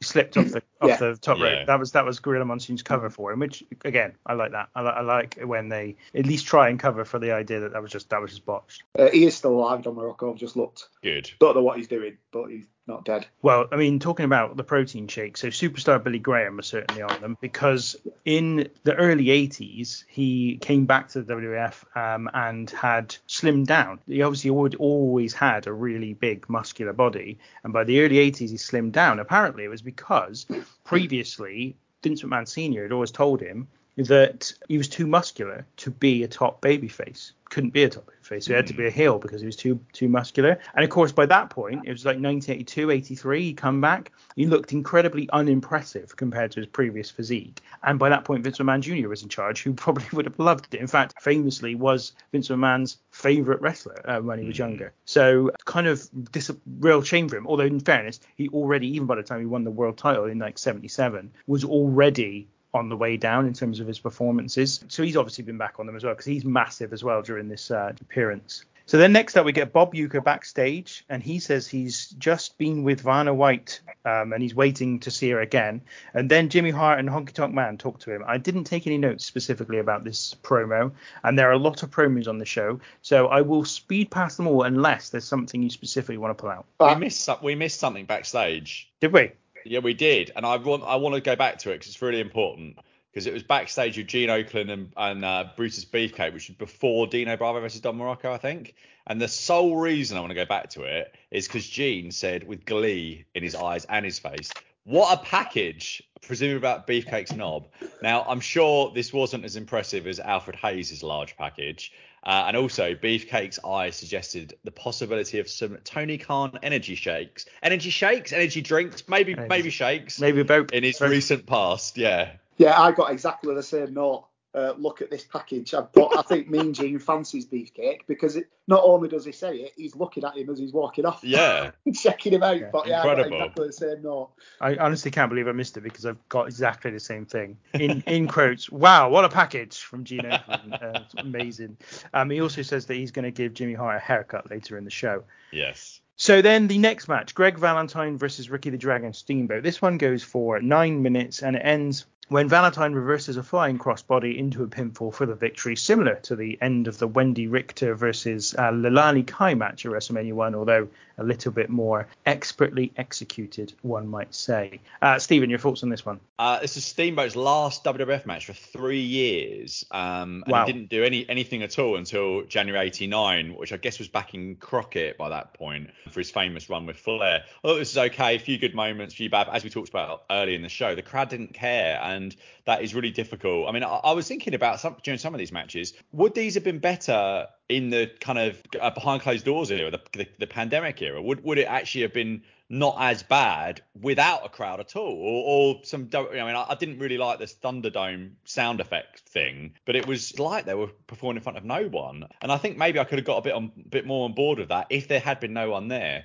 This was okay. Um, Steamboat gave the crowd a, a, little wave at the end, but again, barely anyone, no one reacted to it. And Donald Trump was shown for for the first of a few times on this uh, on this show. Yeah, uh, I thought this was poor. I thought this was Bobbins. Steam, I know that you guys have ragged on Steamboat a lot, and when I've heard you rag on Steamboat. I've always thought it was a bit unfair because I always remember him as being pretty decent, but he really isn't. I thought he was shocking in this match. Botches all over, really clumsy. Do you know what? I quite like Greg Valentine. Disgusting hair, absolutely disgusting. and, and one of the notes that I've got so in the last match, the Dino Bravo Don Muraco, Dino Bravo is disqualified because he pushes the referee, yeah? Yeah. Valentine pushes the referee in this match. and doesn't get disqualified. Shocking. The another note, another note that I've got regarding the commentary. Obviously, this is uh, the external occipitable. I can't even say it. Protuberance. Yeah, yeah, yeah, that, yeah. I've heard that before. Uh, I love Jesse's comeback as back of the head for you normal people. That's Yeah. just class. And then I've got another note as well that Steamboat manhandles the referee. So why is that not a disqualification? Commentators say that he won with a handful of tights. Don't get any tights at all. It's a com- completely legitimate pinfall. Shit, really shit. I really didn't like this, and and I really thought I was going to because I quite like Greg Valentine. I've always, you know, I've had fond memories of Steamboat and thought that he's been unfairly treated on this podcast. Uh, but it turns out that everyone was right and I was wrong. he I was don't- shit. I've heard. I don't- I'm not sure I've heard any of the Steamboat hatred. Yeah, oh yeah, they here. don't like Yeah. him on this podcast. They don't like him. Oh really? I think Old Man and Tom in particular don't do not like Yeah. Ricky Steamboat. They really don't like him. I I've been much fairer in my assessment of him. As a person, first of all, they don't like him. They think he's a bit of a fraud, and I think that's fair. I think it's probably true because he's always been portrayed as the family man, the nice guy.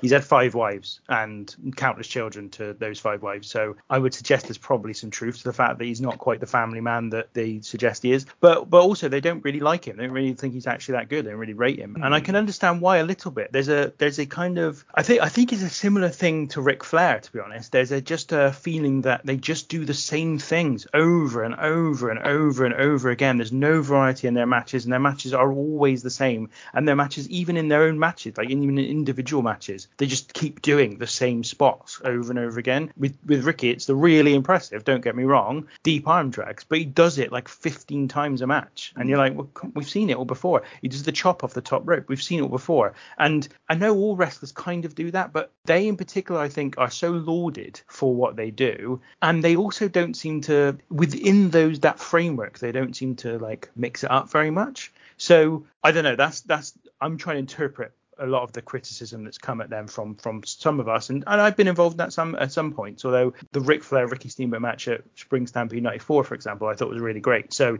you know, I'm not I'm not completely kind of against everything they've done, but I think that would be where the the criticisms come. It's an interesting one because I, I watched obviously I saw- that seen the Flair Steamboat series the one the ones that everyone talks about when the for the first time I suppose when the Flair anthology came out whatever that would have been maybe 2003 2004 but actually watching them back during the pandemic and I, I watched all the Meltzer five star stuff the best Flair match of 89 is him and Funk. And I think the big thing about that match is because it's different. I don't like I quit matches. I don't like hardcore wrestling at all.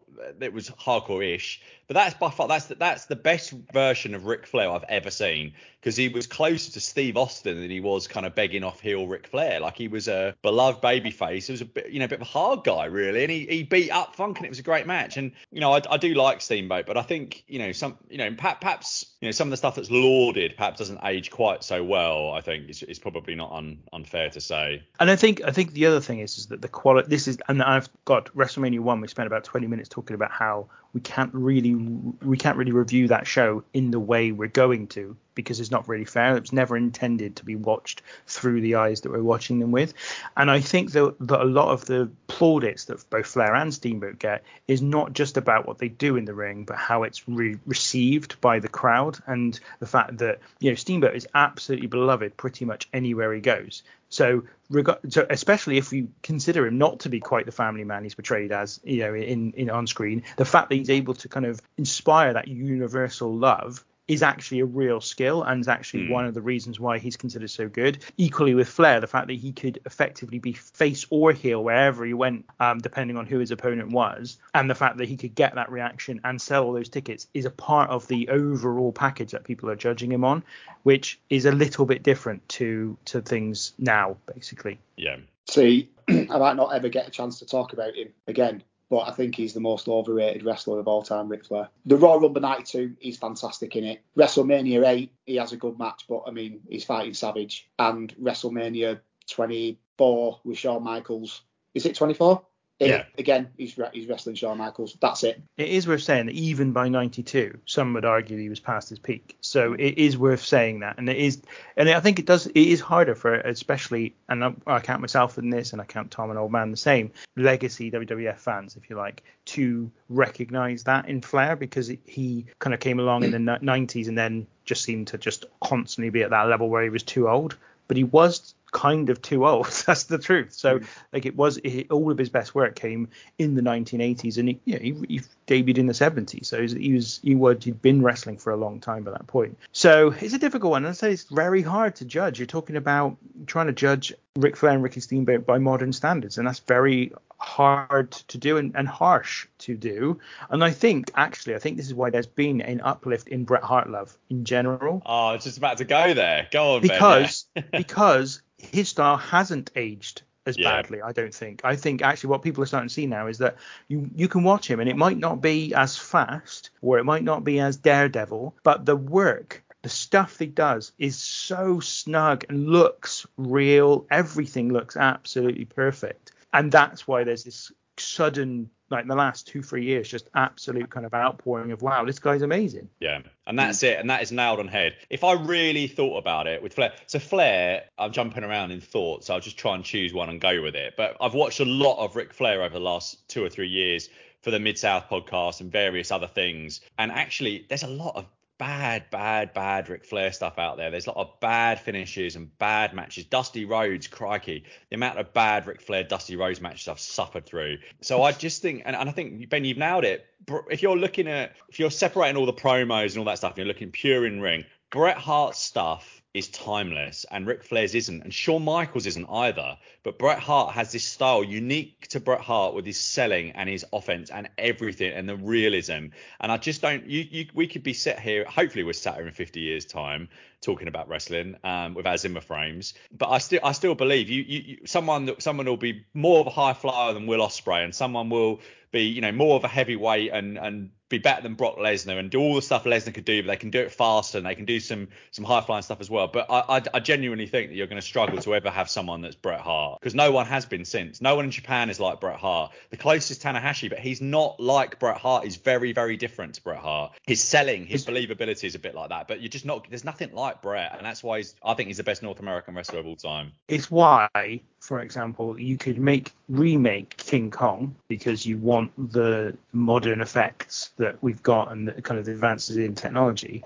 But if you remade 12 Angry Men, you'd be like, well, what's the point in that? It's just the most, you know, for me, that's probably my favorite film of all time, 12 Angry Men. It was made in like 1960 something or 1950 something. I don't even know when it was made. But um, it's absolutely in- incredible. And it's literally just 12 men in a room for an hour and 20 minutes. Like, it's just a stupidly good film. And that's the difference is that it's not reliant on the modern techniques or modern kind of practices. It's literally reliant on telling a story every single time. Mm. Anyway, we've got off topic. We need to get back on WrestleMania 4 because we've got about 4 million matches to get through um, and a load of backstage stuff as well. So um, we've got after the Greg Valentine Ricky Steamboat match, we have a quick shot of Donald Trump again in the crowd and Gene Okerlund with the British Bulldogs and Koko B. Ware backstage. Dynamite Kid says Matilda has been in training um, and Davey Boy Smith says he has become a weasel dog who will hunt Bobby Heenan. Any thoughts? If not, I'm happy I can run run past it. No charisma from the Bulldogs, Lords from Koko. Complete contrast. uh, that's my only note I've got for that. Koko said he wanted Matilda to eat Heenan's lunch, but didn't specify whether he meant a hot lunch or not. And I thought, and Ventura said that he thought that um, Matilda looked like a fat pig, which I thought was a bit harsh. Body shaming. There's some more body shaming of poor Matilda later on. To be honest, any segment with an animal, we talked about this in WrestleMania 2, I just feel awful about how bad their lives would have been in mid 80s WWF. So yeah, poor, poor Matilda. Though apparently the I can't remember who's there's some dog related to Matilda that's still in the family. I've, I've, I'll get on to a book I've read recently when we get to the Bulldogs match, but apparently, yeah, there's still whether, whether that's true or not, I'm not sure because I think they probably didn't have a great time really. Well, I think Matilda was the the Smith family dog. I yeah. do think she was. So yeah. at least at least it wasn't a case of them bringing him out her out for shows and then goodness knows what happened to her for the you know for the times when they weren't in front of the camera. And in fairness, Jesse Ventura was right She is overweight, and that's not a reflection of the dog. That's a reflection of the owners. Of the owners. The, the owners shouldn't allow them to get that yeah, overweight because it's really bad for them, and they've got no hmm. choice. They've got no choice in the matter. So yeah, that wasn't great. When we actually see the bulldogs, there's actually an explicit show of why I don't like the pets or the, the animals being involved in these matches. There is one really terrible thing at the end, isn't there? Yeah. Which I think we're probably the same, yeah, I think we'll all, yeah. I think we'll all have the same note there. Yeah. There's Randy Savage versus Butch Reed is up next again in the tournament. It's uh, only a five minute contest this one, and it ends when Savage slams Reed off the top rope, then hits the flying elbow drop for the pin. Uh, Alex, your thoughts on this one? Yeah, I didn't mind this. It was all right. Five minutes. Savage is just amazing, isn't he? Um, he just looks like a champion straight away. I, I love that Ventura is bigging him up throughout the match, even though he's the heel commentator, but he's doing his best, you know, to big him up as well. Great selling from Savage, which I'll talk about a bit later on as well. Yeah, it was all right. It was it was okay. Um, introduces Savage into the tournament. Uh, one thing that um, or what I just mentioned is when this match was going on or when they were coming down the ring, I thought I'd write down the, t- the times. I knew I knew all the results of the matches anyway. Could, you know, I'd seen them anyway. So I, I went onto Wikipedia, and as I went on, I stumbled across the Internet Movie Database rating for WrestleMania 4, and I wrote it at this point. what do you think Internet Movie Database gives WrestleMania 4? Oh, it's got to be like two, two point one, something like that. I'm gonna go that, five a seven. What? Which wow. is the same rating as American Pie. Wow.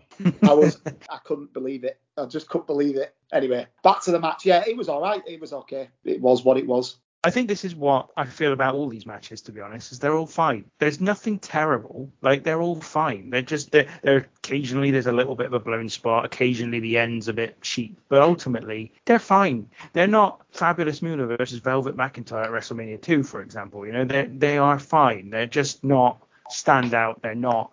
You're never going to remember them, but they're okay. They're, they're, they, I've got no problem with it. And I think this is why I don't mind a large tournament because I'm like, well, as long as the matches are short, it's not really a problem. You know, it's, it still holds that kind of investment for me just to see who progresses and then what matches that creates in the future. And then therefore, I, I genuinely, when it comes to a tournament, I don't think I watch it like I normally would, which is critically assessing the matches. I start, I actually do start to get into the sporting conceit of the tournament itself. Um, and, and therefore, I, that's why I think I like the tournaments because they just they allow that kind of removal of I don't really keep the quality doesn't matter that much. It's now just about finding out what's going to happen. I, I agree with that actually, Ben. I think that's I think that, that I think whenever whenever wrestling can be more sporting like that for me is is, is is is a positive thing. This here for me, I mean, I you know what I you know I'm quite an emotional guy, Alex. We obviously we're, we're meeting down the first time. If I get through this without a little sh- little tear in my eye welling up thinking about Randy Savage, then I've done a good job because this guy was my absolute childhood hero, my first favorite. I lo- I literally love this bloke. I remember the Friday when the, the news came in, and I can't go there because I'm going to get emotional even thinking about it. But this was just like Randy and Elizabeth. What the just what a combo.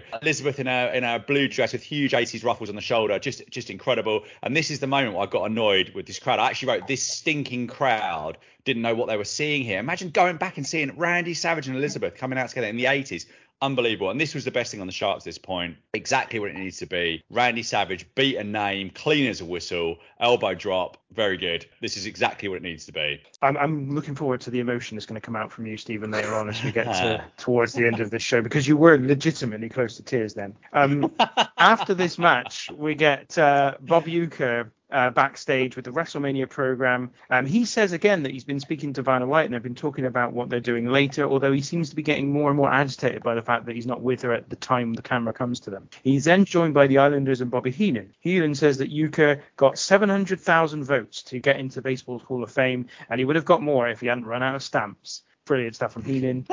uh, yeah, fun little bit, I guess. I've got nothing on this at all, actually. So no, I've got nothing really. So then up next is the One Man Gang versus Bam Bam Bigelow, uh, another tournament match, three minutes in length. Bam Bam Bigelow is with Oliver Humperdink, who is perhaps one of the the, the least remembered wrestling managers, certainly of the WWF during this period. I don't know. Alex seems to be very upset by me saying that. Did he have a manager? Yeah, Oliver Humperdink. Flipping hell. That's how I that's how little he was remembered. Alex hadn't even seen it. The, the match ends when basically Bigelow is counted out and one man gang progresses to the next round. It was a very this was this was the worst match of the fir- of the first round. I, I think it's fair to say. Yeah, shit. Uh, hit shit end, hated the end. Um, count out, he stood on the apron. He, he's counted out and he stood on the apron. It's like Anyway, botch crossbody, shit splash from Bam Bam, and even Gorilla points it out. I've, I've got a very niche reference here. I thought the referee looked like the ghost of Christmas Past from Scrooged, the Bill Murray film. So that's as productive as my notes got for this match. I think I know uh, what referee you're talking about as well, actually. Yeah. yeah. I saw him. I this thought, was, just like him. This was the ref that had the kind of bit of hair at the front that gradually got more sweaty as the night went on, wasn't yeah. it? I think. Slick pulls the rope right in front of the referee. Another one uh, another thing that the ref right in front of the referee, no disqualification. And do you know what? If it happens once or once, fine, you know, a mistake or whatever. But on this show, it happens so much, and it's like, no, it, it's shit. Get it sorted. It shouldn't be happening, especially when you've got things like DQs for referees being pushed, and then the next match referees being pushed, and it's not happening. Crap. Yeah, I completely agree. I, I, I, don't think you can use the bad finishes as an excuse for the bad production of the finishes, and and that was that was a theme throughout.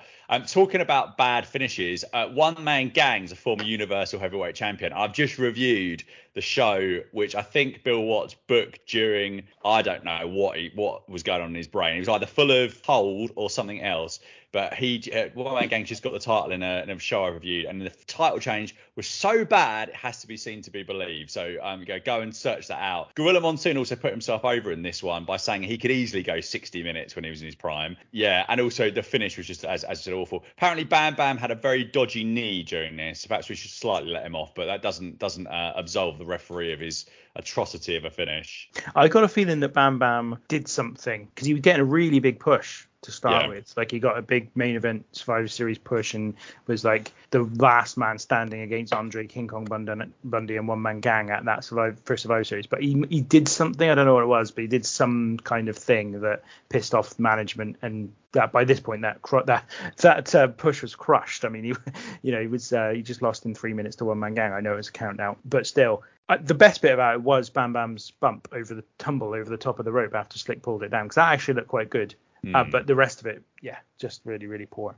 So then Gene Okerlund is backstage again with Hulk Hogan. Hogan says, Fee fi fo fum, one year's gone and your time has come. He draws on the controversial near fall at WrestleMania 3 at the beginning of the match. He says he'll prove he can beat Andre any place and any time. Hogan starts talking about fault lines and Trump holding on to top of the roof of the Trump Plaza to save himself and his family. And I completely lost the thread of what the hell was going on at that point. He, he, he basically said, if everyone falls into the water, by Trump Plaza, if they're struggling, they can cling on to Hogan's back and he would back he'd backstroke them to safety. Now, if you think about the logistics of this, if you're doing a backstroke and people are on your back, they're dying, they're drowning. So what are you talking about, Hulk? And like also, he said people kept asking him if he'd actually beaten the giant. Surely this is all over WWF television. Give him the copy of WrestleMania 3 and tell him to shut up. This was appalling. What was this? Like, there's no talk about needing some quality control. I don't know whether Hogan came up with this or what, but this was I don't get it. Like, who? Oh, wretched. Also, they are now not treating Andre as a dominant force that he should be treated as. Like Hogan saying, "I could beat him any any time in any place." Now. Yeah. There's no there's no doubt. There's, uh, previous to WrestleMania 3, there's some doubt. There was like, oh, you know, it's Andre a giant. He's been undefeated all of his career. Obviously, he hadn't, but that's not the point. That was what they were selling. And here it's just, I could beat him anytime, anytime, any time, any place, no problem. It's weird. Yeah, not good. Yeah, I'm with Stephen on it. Absolutely shocking. At one point, I had to rewind it a little bit because I thought I didn't get what he was saying. However, it was saved a little bit by the excellent backstroke that he did off camera.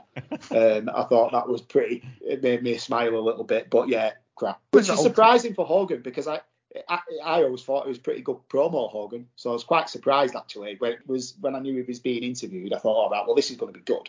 Like, it was almost Ultimate Warrior style. It was almost yeah. Ultimate Warrior, like in in just the ranting nature of it. But you know, ultimately, I guess that was probably enough. If you could talk fast and say something that mildly hung together, that was enough at this time, I think. Then we get Jake Roberts versus Rick Rude, which ends in a time limit finish after 15 minutes. Stephen, I thought that there was some boring chance around 12 minutes. I thought was a little bit harsh, but then they did a long chin lock spot, and I wondered if that was in reaction to that. It's just like fuck these people, we're just gonna give them nothing. Um, and they did try and be somewhat clever with the with the finish. Um, but again, it just it kind of just didn't really work. Um, it was okay. It was fine. Again, you put this in an arena of invested people, and I think actually this might have been decent, but it but it wasn't.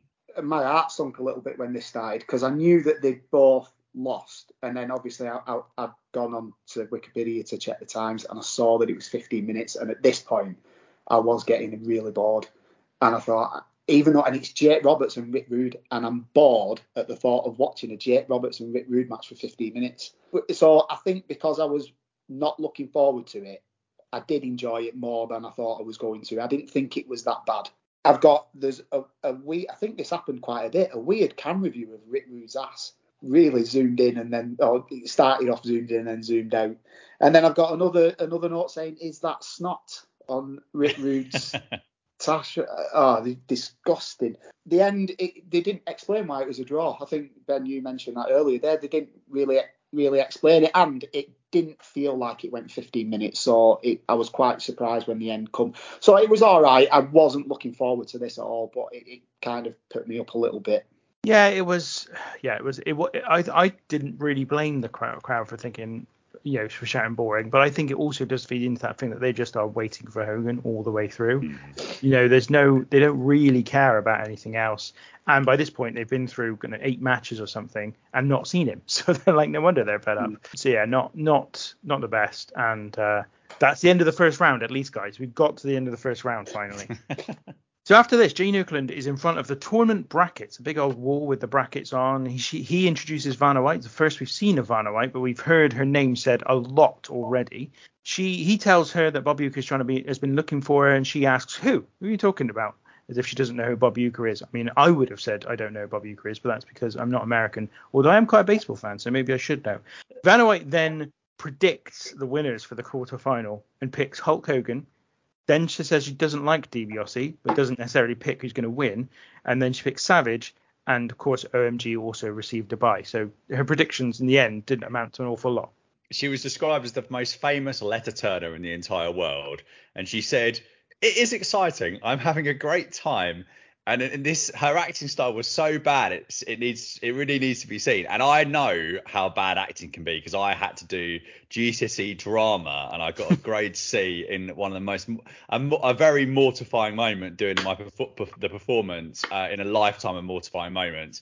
Vanna also said she didn't like anyone buying anything for anything. Is that an anti-capitalist message or something? I didn't really know what she was going with there Um, and she also added that Randy had a woman person behind him.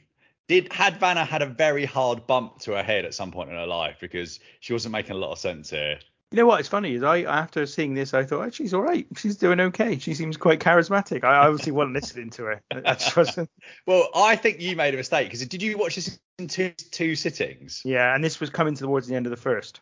Yeah, so I, I, I think I was four in the end because I, I get to I get to a point where I'm watching the show. I mean, mid South St Sebastian it's 45 minutes, but I get to a point where I'm just like I'm shutting down here. I need to I need to separate it out. I, I used to when I was able to and we didn't have a baby and it wasn't it was much easier. I used to watch every show from beginning to end, and I would have done yeah. this that with this too. And I think actually for me that's quite important because if it does happen that you get like that, that's a reflection of the show for me. Not you are right. You are you know? right because so it's even, supposed to be watched as one, isn't it? Yeah, really? exactly. Yeah. So yeah. like you know, even if it's an amazing match, if by that point you're bored and you can't get into it, well, that's a reflection of the the flow of the show and the fact that they mm. booked it poorly. So I always used to think, I always tried in the past to try and watch all in one go because it, it really does make a difference. I think. Yeah, I'm cheating a bit, really. Sorry. Listeners. Well, we all are these days. Don't worry. Yeah. Yeah, I, am the same. I, I'm the same as you. I think especially with wrestling events and stuff, I, I, think that you should watch them all at one. I never watched this at one, but in, in one go. But just because of time constraints, I just didn't. I couldn't. Mm. I had to fit it in. I watched it in three three goals. But obviously, I was watching this one differently to when I watched it before because I was making notes and doing it. So I I, I agree with you. I think it, you you get to a point, and I and I and I was bored, and I was quite happy that I had to stop watching. And I think it would have it would have been a massive chore if I'd carried on and to watch the whole thing. So I was obviously watching it in a different way. Indeed. So let's move on. Ultimate Warrior versus Hercules in the uh, the first non-title match since the Battle Royal earlier on in the show. Goodness knows why this match is on here. It's four and a half minutes long. It ends when the Ultimate Warrior wins with a something. Oh, that's right. Yeah. So Hercules applies a full Nelson, but Warrior escapes by pushing his legs off the ropes, a la Bret Hart at WrestleMania 8 and at Survivor Series 96, I think he does it against Austin as well. Um, and Lashley Lesnar, Crown Jewel, which just did they tried to do this finish and botched it. Ah, didn't know that. Yeah. Oh, interesting. Hercules though sort of grabs hold of him into a sort of bridging pin, but his, mm. his, shoulders are clearly down. Warrior pulls his shoulder up, and that's the way Warrior wins. Not a particularly dominant victory for the Warrior, who obviously would go into Supernova in the next couple of years. So again, it kind of leads me to ask, why is this on the show? Uh, very, very odd. Alex. Yeah, I, exactly. Why is it on the show? If it was on the show, it should have been a minute long squash match. It, that's all it should have been. If they're trying to build up Warrior, hmm. um, he should have just come in. Hercules attacks him straight away, straight away, and then a minute long squash. That's all it should have been. Crap finish. I, I, was cringing when he picked that chain up and he was swinging it round. I'm sure he, he hit himself in the head with it. It's so dangerous with that chain. Um, but yeah, that's what it should have been. It should have been a minute long. I think that they, I, I agree, Ben, and I agree, Alex. It, this should have been Warrior comes in and smashes him and squashes him. But I think the reason that they didn't do that is because they did this 21 times on the house show circuit in 1988 after this. So that is the reason they wanted to continue it. And, you know, that's why a lot of the finishes on this show were not definitive because yeah. they, they wanted to squeeze out something else, squeeze out another turd out of this. So, yeah. well, no, I mean, it makes sense. Although, again, even if you did want to do that on the house show circuit, what's the big deal? You're not selling the show on no. Ultimate Warrior versus Hercules, so just get it done. Who cares? But yeah, then it just feels weird. I, I remember thinking to myself in the past, this is where the Warrior push begins. Uh, and it's almost as if I thought that they were planning it from this point on. You know, for the next two years, we're going to push him into this the the, the starring role against Hogan. But from this evidence, it doesn't feel that that's the case. It just doesn't seem like that's true. So we then see Sugar Ray Leonard in the crowd very briefly, and then we get the video detailing the history between Hulk Hogan and Andre, including the build to WrestleMania 3, WrestleMania 3 itself, the disputed two count in that match, Ted DiBiase saying he will uh, buy the WWF title, Hogan saying hell no when DiBiase asks him to do so. Andre then attacking Hogan on Saturday night's main event. Andre confirming he will sell DiBiase the world title. And then Hogan versus Andre at the main event with the fake Hebner who had obviously had the, the plastic surgery to make him look like Dave Hebner. Of course, they were just twins in real life. So that's quite a good. That's quite. It was quite a detailed video package. I thought this, and what from what we've seen in the previous WrestleManias, this is the first one that really gets that treatment. I think. What did you make of all that stuff? Yeah, it was good. Uh, really good. Shock horror, WWE, stroke WWF are really good at video packages, and it shows that they were good at them back in the day. Yeah, I really liked it. It told the story, built up to the match. Nothing bad to say about it. It's good. Yeah, I like it, and I, I think this is the thing that really stands out for me about this show that you can still speak for it uh, in its in its sort of defense is that there is a lot of thought here going on over time to the journey Hogan's on. And I've gone on about this, proud on about it for ages, but I think in the main, especially a top babyface, you have to have a journey that they're going on. It can't just be what it was with Cena through most of 2007, 8, 9, 10, where basically he went into a feud, it lasted three months, he had three matches against them, he finished it, then went on to the next thing and everything was reset. It was like a James Bond movie every time. In Hogan's world, everything seems to be connecting one piece to the next. So in the WrestleMania 3 build up, they show a clip of Andre the Giant congratulating Hogan on winning the title in 1984 after beating the Iron Sheik. So it kind of almost makes it look as if there's this whole journey here between Andre and Hogan and their friendship building to this moment where Andre finally decides, actually, I want the title and I'm going to come for it and I'm going to join Bobby Heenan. And then you've been on a journey from that point to this point, which is obviously some people suggesting that Hogan shouldn't have won the match at WrestleMania 3 because of the early near fall when he goes for the slam on Andre and Andre falls on him and then roll, running through the build to their rematch at the main event, then their main event match. DiBiase, meanwhile, being introduced to the storyline and wanting the title and wanting to buy it. Hogan saying he wouldn't sell it to him, so DiBiase turning to Andre to get that belt. And I just, I thought this is this is what you want, and not only that, but as we will see as this show evolves, they then mix that all up and put it all in a mixer, and it results ultimately in where Hogan's going to go next with his with on that journey. That's the bit for me, and this this video kind of really kind of honed in on it. Is is where the sh- where the at least the promotion, maybe not the show itself, but the promotion is is is really strong. Yeah, no, I completely agree. Completely agree. And it definitely builds up this match because, again, I wasn't looking forward to it. And then when I watched the video package, I was like, yeah, do you know what? Yeah, I'm up for this now. I'm up for it. So yeah, it was good, really good. So we have briefly lost Stephen. So we're gonna forge on, and I'm sure he'll join us again. We've had some technical difficulties, not just at his end, my end too. It's all been a bit of a a mad situation. So it is Hulk Hogan versus Andre the Giant next. This one goes for five minutes, just at, well, nearly nearly six minutes in the end. And at the end of it, basically, there's a chair that gets kind of introduced. They both hit each other with the chair, and the referee deems that that's a double disqualification. Although, in fairness, Hogan definitely hits Andre with the chair first. So I'm not really sure why what that one's about. I'm pretty sure that's what Alex is about to rant on in a moment.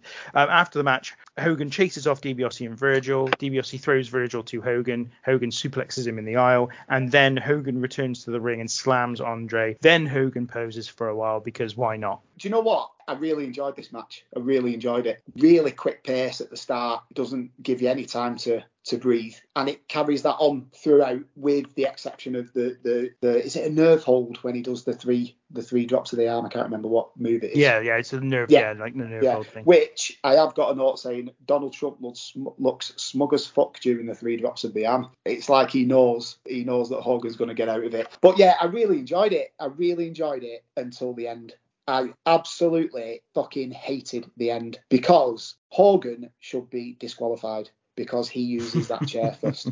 There's no excuse for it. It infuriated me. And this was going to be a contender for my match of the night. But for me, the end is probably the most important, the, the most important part of a match. So if the end shit, it just ruins it all. For me, anyway. You can have a brilliant match, and if the end's shit, it does it for me, and I can't I can't have it as my match of the night for that reason. It really infuriated me. And then the pausing after, the pausing after, I'm thinking you've just been you've been knocked out of the tournament. Why you? I, I get obviously I get why they're doing it because everyone wants to see Hogan. Hogan must pause and all that. But you know he's he's it's the biggest celebration for someone who's been knocked out of the tournament. But in fairness, the crowd love it, so I, I, I can kind of see past that. But the end of this match just infuriated me and kind of ruined it for me from my perspective, I actually think so. We watched WrestleMania 3 last time, and for me, this was a significant drop off compared to that match. Now, obviously, for obvious reasons. I mean, that's the first time. It's a big, it's a big match. It's a major, major, major match, and obviously, there's huge, there's a huge crowd. Everyone's on hand to see, and they're anticipating this contest. And I think here, Andre seems to be able to do more than he did at WrestleMania 3. He seems a bit more mobile. I don't know. I think Stephen mentioned a, while ago that he um, had some surgery at some point in the year between WrestleManias 3 and 4, which would make sense given the way he was kind of able to move here. But there's something about it. It just feels, it just doesn't have the same aura about it, and that's understandable because it's a rematch. But it doesn't have any aura about it. That's the thing for me. It doesn't. It feels so diminished compared to that WrestleMania 3 match. They go straight into it. Andre attacks Hogan before the bell, um, which obviously removes all that kind of kind of big fight feel because they don't have the pose down and whatnot. But also, it just doesn't seem like there's been as much thought into how they're going to lay out the match or how they're going to do the match. It just feels a lot more just thrown together without an awful lot of thought. And they don't seem to give it the gravitas that it it deserved as, as a Hogan versus Andre rematch. It just feels like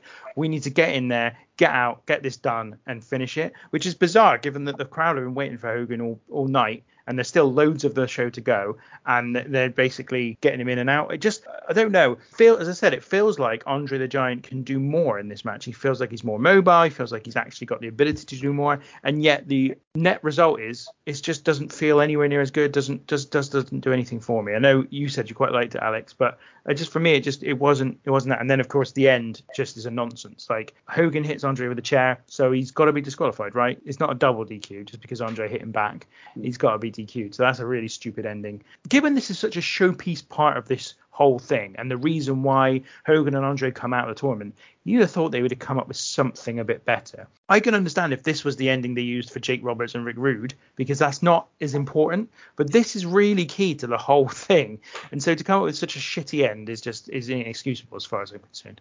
Stephen, what did you think of the match? I thought the best thing about the whole thing was Craig DeGeorge's reaction to Hogan saying hell no in the pre-match video when it looked like he'd had both of his eardrums perforated. I thought that you're, you're right about Andre. I think he'd had his his back operation in '87 and, and then he worked a pretty significant schedule in '87 87 and 89. Sorry, 88 and 89. Um, but if, if if you were a kid and you convinced your parents to get this pay per view basically on the strength of this third match, I think you'd have been really really disappointed with the presentation of this and the result. I wonder, though I don't have strong feelings about this, should Andre have been the person to go to the main event to be beaten in the in the final?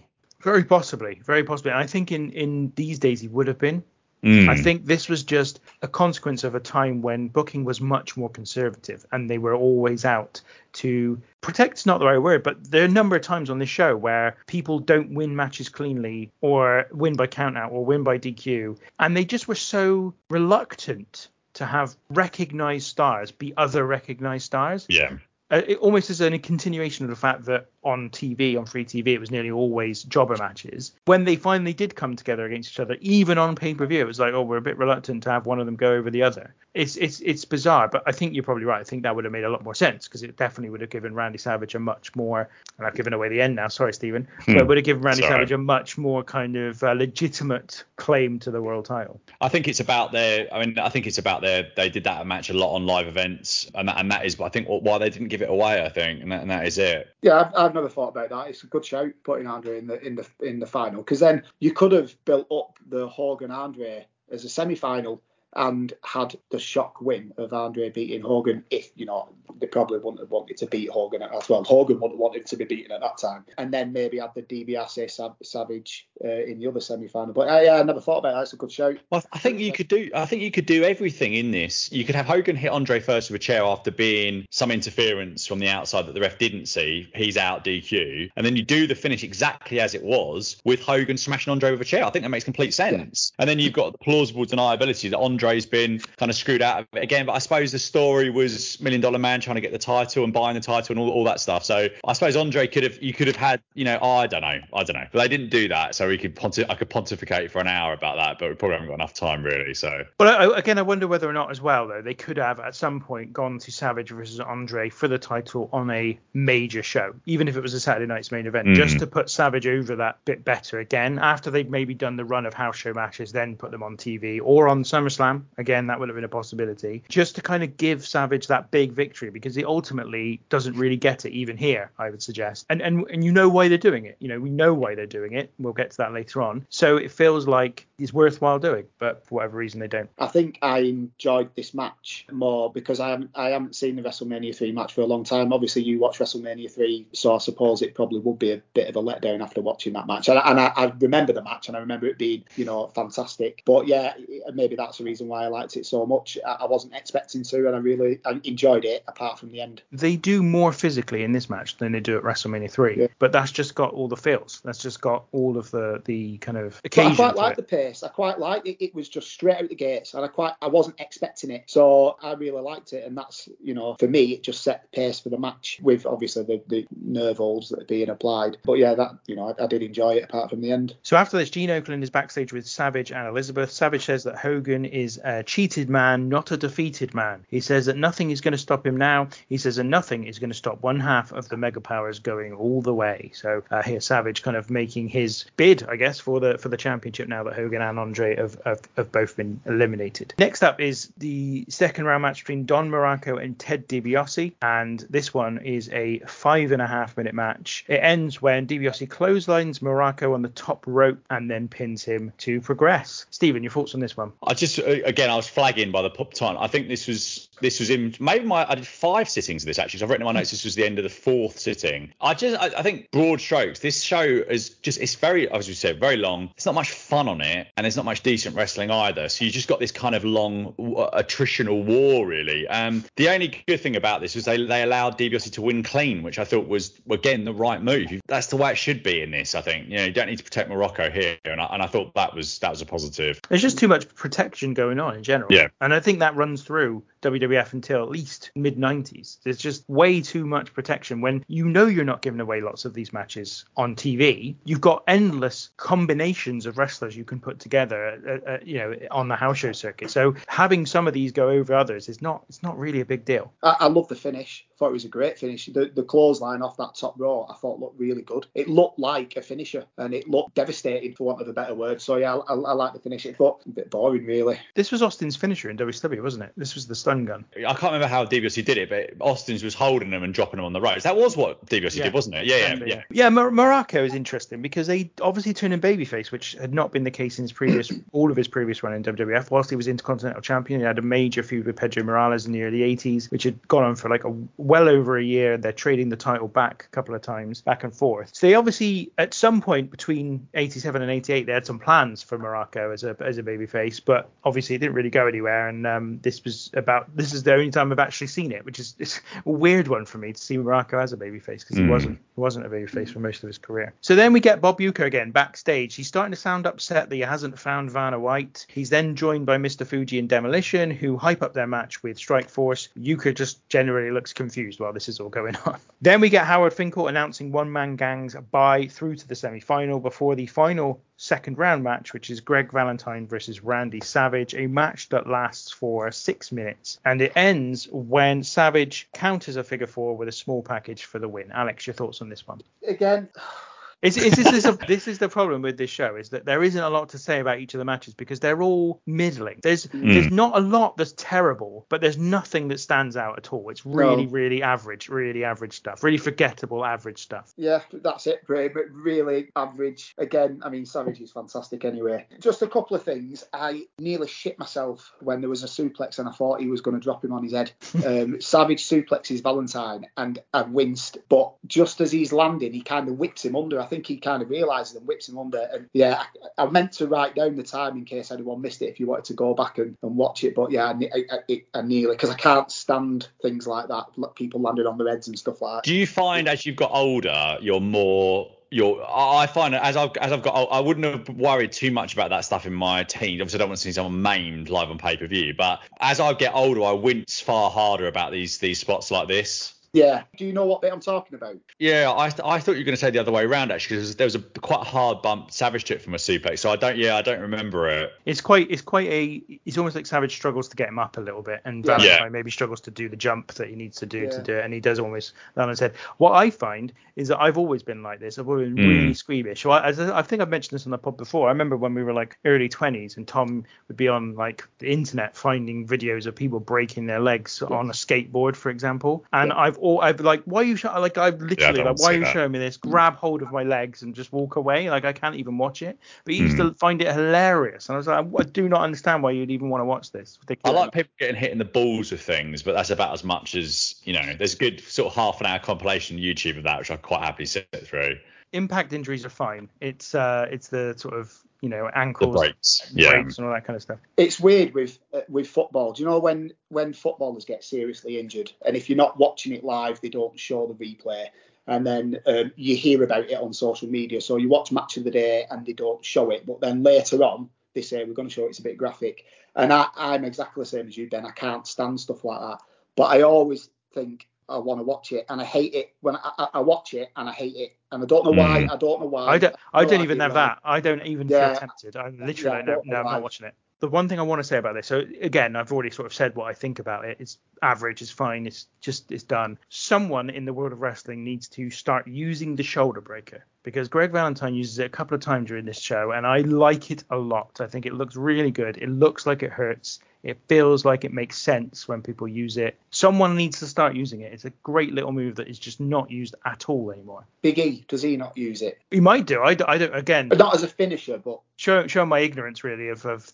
modern yeah. modern pro wrestling. I really barely watch anything at the moment. I thought just a quick quickie on this. Randy and Liz in pink, phenomenal. I love the fin. I love a little roll up. Uh, give me a roll up all day long. I love. I, I really enjoyed this. I've got a note about that as well. I didn't mind the finish because it was quite an even contest. It, it, was a win out of nowhere. I have no problem with any any finishes like that. That for me, this is this is part of it. You know, in fact, again, this is a big part of, of Bret Hart's work. Is nearly so many of his matches end in something like this: a roll up, a victory roll, a victory roll that's been stepped into like Owen Hart does at WrestleMania 10. You know, some reversal, some counter, whatever. No problem with that at all because that's all part of it as far as I'm concerned. It's just a way of winning a match, and it's something that we don't do. Again, wrestling just doesn't do very often these days because it also protects both people, right? If yeah. you lose that way, you're protected. It's not like you were beaten, beaten. You were outthought, and in the next, if you were to face each other again, you might be able to avoid it, so it wouldn't be such mm-hmm. a problem. So I, I think it, it, it, makes sense to finish matches like this. So next we get Gene Okerlund backstage with Vanna White again. Um, Okerlund asks White if he's if she's hiding from you. She again reiterates she doesn't know who he is. Uh, they then discuss the latest developments in the tournament. Nothing. No, I've not even written anything down for that. That's fine. We've still got five matches. Next up is the Intercontinental title match. It sees Brutus the Barber Beefcake against the Honky Tonk Man. The Honky Tonk Man is accompanied by Jimmy Hart and Peggy Sue, played by Sherri Martel. The match ends after six and a half minutes. So Beefcake applies a sleeper hold. Jimmy Hart gets on the apron and nails the referee with a megaphone. Beefcake thinks he's won until he sees the ref down. Beefcake then goes to get the shears to cut Honky's hair, but Jimmy Hart gets them first and tries to escape with them, but gets caught. Beefcake then cuts Jimmy Hart's hair. In the ring, Peggy Sue tries to wake up Honky, and two other refs try to revive the original ref. And ultimately, the result of all this is a DQ win for Beefcake, which means he doesn't win the Intercontinental title. A really rather silly ending to a not particularly impressive match. This was shit. My only thought on it is someone in the crowd had a sign that said "Coward of the County" written in tiny felt tip pen. Now, if you're going to bring a re- sign to a wrestling show, first of all, don't do it. Just don't do it. Leave it at home. If you are going to, but don't, don't use a thin felt tip pen. But the key message is don't bring a sign to a wrestling show. The note I got about her was her expression. She was just the same expression, like a psycho. an absolute psycho. Right, controversial. This is my match of the night. Wow. This is my match of the night. Okay, so let me explain myself. So I know that you're very upset by that, Stephen. Now, I, I, think that you're having the technical issues when we were talking about the Hogan Andre match. So okay. that was a contender for me until the end. And for me, the ends are, more, are most, the most important important part of the match. So if the end's shit, it ruins the match for me. But this, I wasn't looking forward to this at all. When it was starting, I wasn't looking forward to it. I could not be asked watching a Honky Tonk Man versus Beefcake match. However, I, I liked it throughout. I actually love the ending because Beefcake has got Honky Tonk in a sleeper and Jimmy Hart is desperate and hits the referee with his megaphone, as any manager would do protecting their champion. I love Beefcake's celebration. Um, he jumps around like he's a three-year-old kid. And then again, I like the end with the uh, the scissors and the cutting the G- Jimmy's hair while Peggy Sue's trying to revive Honky Tonk, gets the water, pours it over him. I was thoroughly entertained throughout, and that's hmm. why it's I, I, that's why I, I have to give it my match of the night. And it's the same with the main event. The main event we'll come on to the main event, but it's the same thing for me. The ending, which we'll come on to. That is why I've given it my my match of the night, and I'm very sorry. It's not as bad as some of the things that Matt said on the podcast, so I wouldn't I wouldn't yeah, worry about yeah, it too much. Yeah, I know, I thought this match was shit. I thought it was one of the worst things on the show. I genuinely did. I, there, I was going to call out like two or three matches. One of them being the one man gang Savage match, which we're still to get to. Another one being the one man gang Bam Bam Bigelow match, which we've already had. And this. These are the worst three matches on the show as far as I'm concerned. Beefcake is a just a waster. I don't really need to see him in a match ever, to be honest. Um, Honky's fun. Honky's quite fun. I quite like. Well, I was especially enjoying the bit before the match where he's trying, he's dancing with Peggy Sue. It's amazing how shit he is at dancing, given what his gimmick is. But I think that just adds to it. I just think it makes it much even better than it already was. But yeah, for me, this is just a waste of time. Don't need to see it ever. Wow. Well, I'm sticking by it. I was entertained from start to finish. I like the end. I like the stuff at the after it. So yeah, it, it entertained me and I enjoyed it a hell of a lot more than I thought it was going to. So I'm sticking by it. It's my match of the night. No, that's fine. That's perfectly fine. I, I think I've missed my match of the night, although I couldn't really tell you what I want to see win it, if I'm honest. Like I could probably go for Valentine versus Steamboat. I could probably go for even pro- probably Duggan versus DiBiase or Valentine versus Savage. Those are one of those is my match. I'm really shocked by all that, but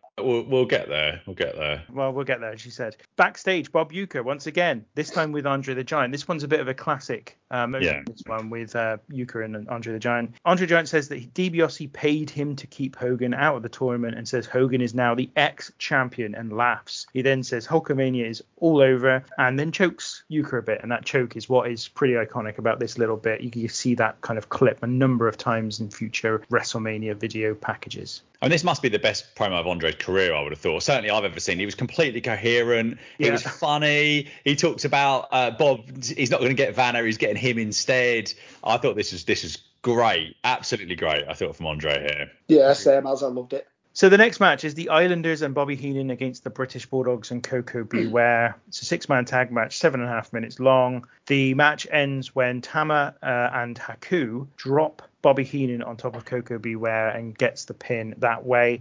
Afterwards, Davey Boy Smith chases Heenan with Matilda in tow and then tries to force Matilda onto Heenan, which is the is the bit we were all referencing earlier on. During this match, Heenan wears a ridiculous looking outfit, which is to protect him from the attack of a dog, which was relatively fun before the end. The dragging of Matilda off the apron was terrible as well because she's a big. I don't know much about dogs, but she's a big dog, and I think that's quite a big. She wouldn't be able to jump up on the apron. I wouldn't have thought. So for her to fall, I thought it would have been bad. She's an overweight dog. Yeah. She's, she's a small dog though. Technically, she's a small dog, so she's quite a mm. big jump for her, and she's got small legs. So it just it would be yeah, it wouldn't be good. Yeah, awful. Just something I want to promote actually, or promote, promote. I didn't write it, so I'm not promoting it. But something I enjoyed recently was the new Bulldogs book by Stephen Bell. Now I may or may not have Mr. Bell on my podcast at some point in the Ooh. near future, considering he's. Re- I did agree this with him before he appeared on Chris Jericho's podcast, so I've gone some way down the, the pecking order there. So I hope at some point when the audio version is out, we'll have him on because we've exchanged some nice messages.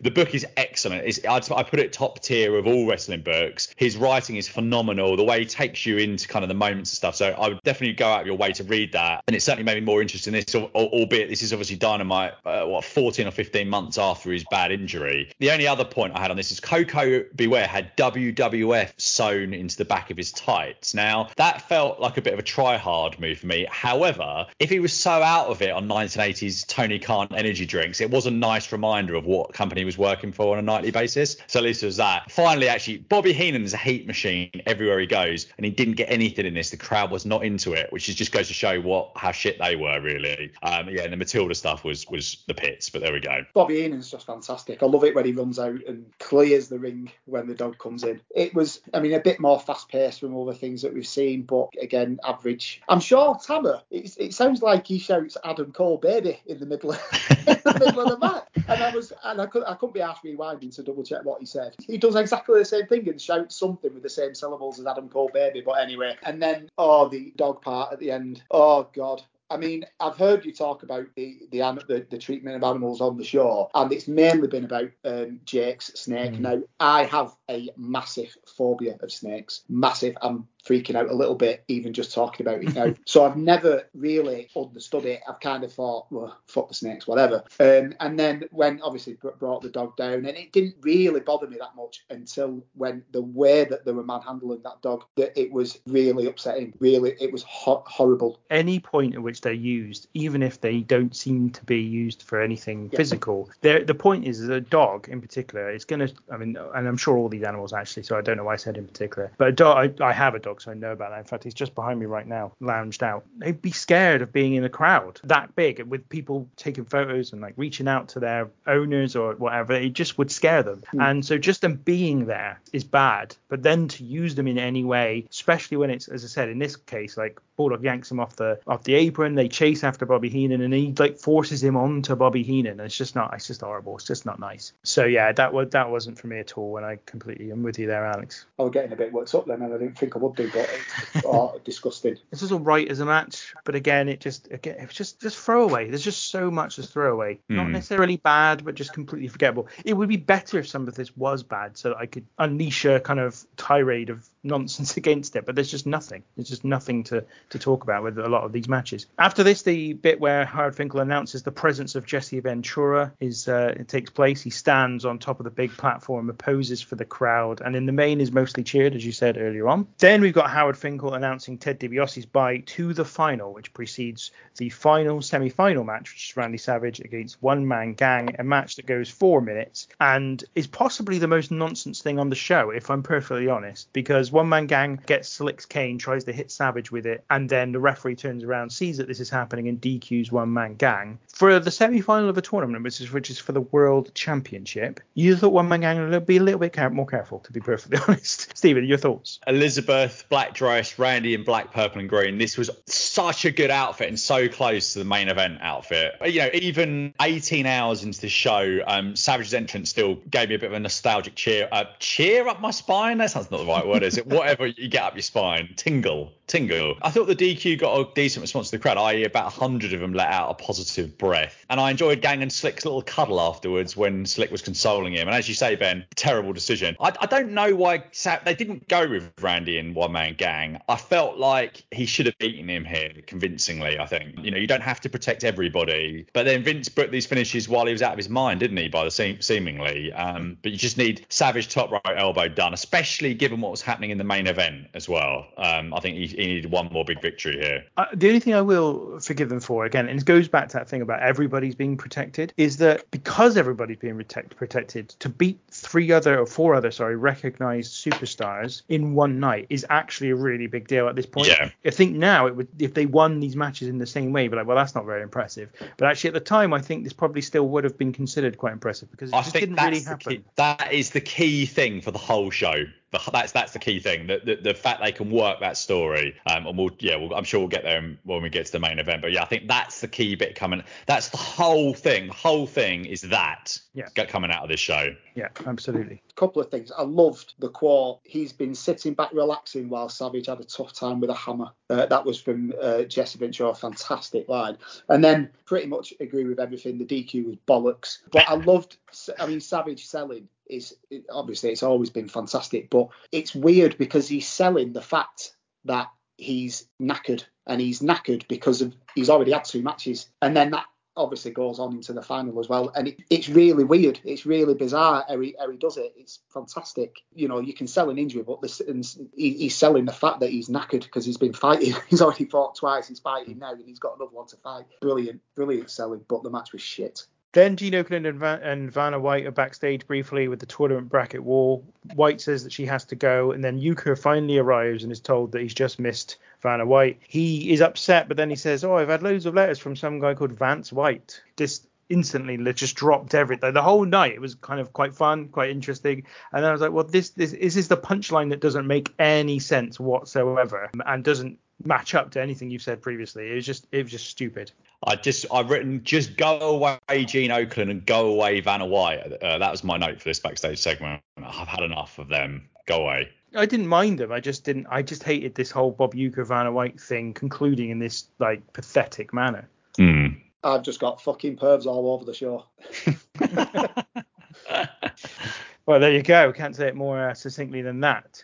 There is still one match to go before the main event. It's the second longest of the night. It's 12 and a half minutes long. It's for the WWF Tag Team titles. Strike Force defending against Demolition. The end of this one comes when ah, ah, when Sant I can't say his name.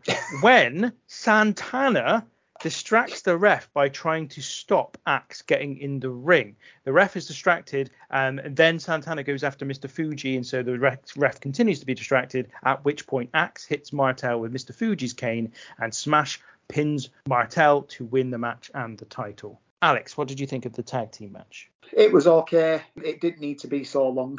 It was uh, t- just over 12 minutes, 12 and a half minutes, sorry. Exactly the same as everything else, really. The uh, a lot, quite a few unsavoury Mexico, uh, quotes about Mexico from Jesse Ventura that was quite uh, difficult to listen to. But again, uh, Tito Santana pushes the referee, which has happened earlier on in the night. So what what is oh so annoying, so annoying. But yeah, anyway, so I went off then. I feel I feel uh, bad for Alex. He's got his head in hands. Like he, I mean, I know, he's gone through something with the show. It's, it's been traumatic. I think it's just a childhood a childhood memory that we've completely smashed to pieces. Well, the thing is, what my favourite event ever is Survivor Series 1990 because that's the first one that I watched, and I don't want to watch that again. I don't. I don't watch that again. If you ever do That's that my second, Alex. That's my second. I watched. Some, I got Sky just just before SummerSlam '90, so we're about the same timeline basically. That's interesting. Um, yeah, it was. It was the same as everything else, really. You know, it was okay. It just didn't need to be so long. 12 minutes, 12 and a half minutes, a long match really for that. I suppose Savage needs a break, I suppose, but I'm not going to give any real opinions on this because I agree totally. It's about the same as everything else. It's, it's good. It, it's it's fine. It's fine. It's just there's just too much on the show. I think this match would have been all right in an eight match card, but at this point, 50 match 15 of a 16 match card where the main event is for the title, and we've been building to it all night with this whole mm. tournament. We don't need a 12 and a half minute detour to get there. And Tito Santana was an absolute bell end in this match, and I thought he was going to get turned on, and it didn't happen because I got my WrestleManias mixed up. So watch out for that in two weeks. so then we get the beginning of the, all the main event shenanigans. Howard Finkel introduces the presenter of the title belt, Robin Leach again, with the guest ring announcer Bob Uecker. Um, some guy gets in the aisle and gives him a big hug before security get rid of him. Uecker then introduces the guest timekeeper, the hostess of the Wheel of Fortune, Vanna White. So he did know who Vanna White was all along. What? They then pipe over the Wheel of Fortune music from the UK version, as I said earlier on. I've got so I've got so much stuff on the, these next two segments, but basically I'll, I'll try and pick out some highlights. I know we're short on time. So first of all, the beautiful winged eagle title belt, which I could quite happily do to what Brad Maddox did to the old NXT Women's title, but I wouldn't need anyone else in the room with me. Just give me that belt, give me about 15 minutes, no problem. Have a lovely old time. 15 minutes, that's not ambitious enough, mate. I want to spread it out, you know, make sure that the climax is a good one. Um, basically, Jesse was all over the place with Vanna here. So he said that she, he was meeting her at midnight, but in the next breath, he questioned whether she could tell the time. And then he called Uecker a lecherous old man, just as Vanna got a kiss from Donald Trump. And Jesse mentioned Michael Jackson. This is all in the space of like 10 very, very awkward seconds. And then Uecker did the kind of shaky Hulk Hogan sell for Vanna kissing on the cheek. One final comment on Uecker immense hair. Fantastic hair. Hairline, volume, everything. Yeah, fair play. You've said it all there with regards to the, the, the start of the match with the shenanigans. Um, big pop for Vanna White. Bob Uecker's got some really shit music. Um, that was uh, Take Me Out to the Ball Game. Uh, yeah. Uh, that's just a baseball song. All right, okay, right. Thought, yeah, he's terrible. But I, I, liked when he was doing the ring announce, he said, accompanied by himself. Oh, no, he's got the big boy. Uh, yeah, yeah, that was good. Because when he said accompanied by himself, I thought he's messed up there and then said that. So, yeah, that was that was okay. But, yeah, nothing really to add other than uh, with regards to the start of the match anyway. So, the main event time. I think this is where Steven's going to say his match of the night. Nine and a half minutes long. Randy Savage versus Ted DiBiase for the title. Ted DiBiase has Andre the Giant with him. Halfway through the match, after Andre has tried to interject himself in the match a couple of times, Randy Savage sends Elizabeth backstage and she returns with Hulk Hogan for the big pop of the night, really. The match then ends when, as DiBiase applies a sleeper hold, uh, the ref is distracted by Andre and Hogan gets in the ring, hits DiBiase in the back with a chair. Savage then hits the flying elbow and gets the pin. After the match, Hogan and Savage celebrate together with Elizabeth. Savage puts Liz on his shoulder in an iconic moment as well. Let's start with you, Alex, because I know Steven's got a load to talk about. Really, really good. This was another contender for my match of the night, but again, I hated the ending. I hated the ending. I'll come on to that bit in a minute. I really liked uh, Andre's present, presence at ringside, actually. You could tell that he was, and again, Savage's selling uh, by the distraction was fantastic. I love that he got Elizabeth to go and get Hogan, and it wasn't just Hogan come down. It, it just showed smarts and stuff. Most life I've seen in a crowd all night. Again, we're talking about Savage selling the fact that he's just been had such a grueling night, and that's what he's selling. Absolutely fantastic. But the end, I, I, again, I just I hated the end because he's worked hard all night and he's won the belt by cheating. And it's obviously not him, it's Hogan. But it for me ruined that moment of Savage winning. And I knew that Hogan got involved, and I couldn't remember what, why it was, but it really pissed me off. It re- it completely ruined it for me. Completely ruined it because, like I've said, he's worked hard all night and he's showing that he's that he's knackered. He's worked hard all night. All night he's been going, beating these people,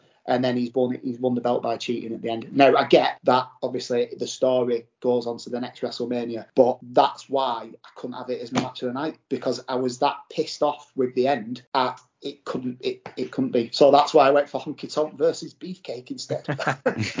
yeah, there's, there's, there's, one thing being pissed off at this match because of the end, and then there's another one giving that the match of the night. In fairness, I'm, I'm standing by it, sticking by it. In terms of the ending, though, I mean, again, it, it kind of does tally a little bit. So I've talked about this before, and I've t- talked about it in regards to Roman Reigns today because I feel like WWF shouldn't WWE shouldn't worry about anybody else. They should just worry about Roman Reigns keeping me over as a star. There's a thing that crept in in the 90s and the 2000s where people kept they kept wanting everybody to be elevated to the top, and actually this I think this period in the late 80s shows where you don't need that. You just need your top guy to be at the top, and everyone else then gets built up enough to face him, and that's all that matters. And that's what's happened here. It still has to be about Hogan because Hogan's the top star. So that's why they did it. And I don't I don't mind it from that perspective, even though I get what you're saying. I guess Gorilla Monsoon kind of does a thing at the end where he kind of says, well, Andre already interfered on DiBiase's behalf. So it's fair. So it's all fair. And that in, in itself probably was enough to just get get us through. But I, I can see why it, it, disappointed you. Uh, yeah, I think he, he could have come in with the chair and chased Andre off. And that's another thing I've got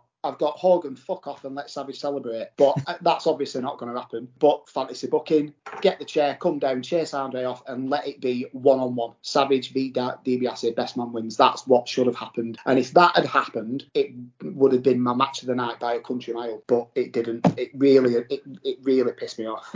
In a minute, I'm going to give Stephen the chance to say what he wants to say. What I will say is that, and I'll leave it at this: if that had happened, what you just said, that would have taken away from me what the best thing about this show is. Stephen, off you go. So here we go. So Randy in white and blue, Liz in all white. And I hadn't realised until I was watching this that this was the colours that Randy had for his WrestleMania 7 match. Perhaps these are favourite colours of his, and perhaps that's the most boring thing I've ever said in a podcast. I didn't quite say it out loud, but my brain definitely went, "Come on, Randy!" for a match I knew it was 34 years ago, and I know the result. Unfortunately, Jesse Ventura brought things down by asking Gorilla who he'd rather. Now you can fill in the blank there, Liz or Vanna, and Gorilla picked Liz. Jesse said he'd pick Vanna because Liz he'd have to fight Randy for. Gorilla added he tried to do this in a politically correct way as possible in 1988. Oh, I, I thought you just meant as a beautiful person. Yeah, yeah, we knew what he meant. No pop for the start of this WWF World Title match, and thanks to the Atlantic City Morgue, uh, they were mildly reincarnated for the spots with Andre interfering. They chanted for Hogan, though something I, I touched on earlier on. When Hogan came out, he did not get a big reaction from this crowd coming out to save save Randy Savage. So they wanted him. They got him. They didn't react. Bizarre. Though that all said, by the end, by the end, they were into this, and I th- I think just about this was worth the whole three hours and 30 minutes. As I said, Savage. I got into. I started watching wrestling in late 1990. Started getting all the tapes. I think certainly by WrestleMania 7, I'd seen all the Mega Power stuff. So I'd seen that whole story. So WrestleMania 7, that that what happens there is still my favorite. My, that's my. I think that's the best thing WWF ever done, and that's my favorite moment in wrestling when they reunited. So I didn't live this at the time, but I felt like I almost did. So for Savage here, I mean, this this elbow drop three quarters away from the across the ring, basically from the heavens. The one, two, three, the crowd erupted. Elizabeth, her reaction, blimey. I mean, I'm sure this was completely legitimate. She's crying her eyes out. I shed a little bit of a tear. This was absolutely incredible at the end. And, and this was what it was. This was Savage, the the person who'd been through everybody. that He got the four wins. And, and what what Ben, I think you were alluding to is they achieved what they wanted to achieve. They got the title from Hogan via Andre and DiBiase onto Savage. Savage did a really commendable job at the box office while Hogan was away, and then they set in wheels of motion. And I'm sure it was I'm sure it was in, and I know how WF used to book. They knew where they were going with this, and that's why all the handshakes and you see the little new. If you watch SummerSlam '88, the main event of that, all the nuances in that are incredible. With Savage looking at Hogan, and this was the start of it. One of their best ever stories, their biggest pay per view up to that point, and for a long time afterwards was the 89 WrestleMania. While the show was the pit, this this this was this was worth this was worth getting there for. I thought in the end. Yeah, that's what I'm alluding to is the fact that you're right. I think they absolutely planned it, and it goes back to what I said earlier on when Stephen, you were in here actually when we were talking about the build up to Hogan Andre, mm. which is ultimately they make you believe that you're going on a journey with Hogan, which started in 1984 when he won the title from Iron Sheik. You see him celebrating with Andre the Giant after that match. That's in the build up to WrestleMania 3 with uh, Hogan and Andre. Then they have Hogan and Andre. They have the controversial finish or the controversial bit where Andre should have pinned him. Then they have the rematch.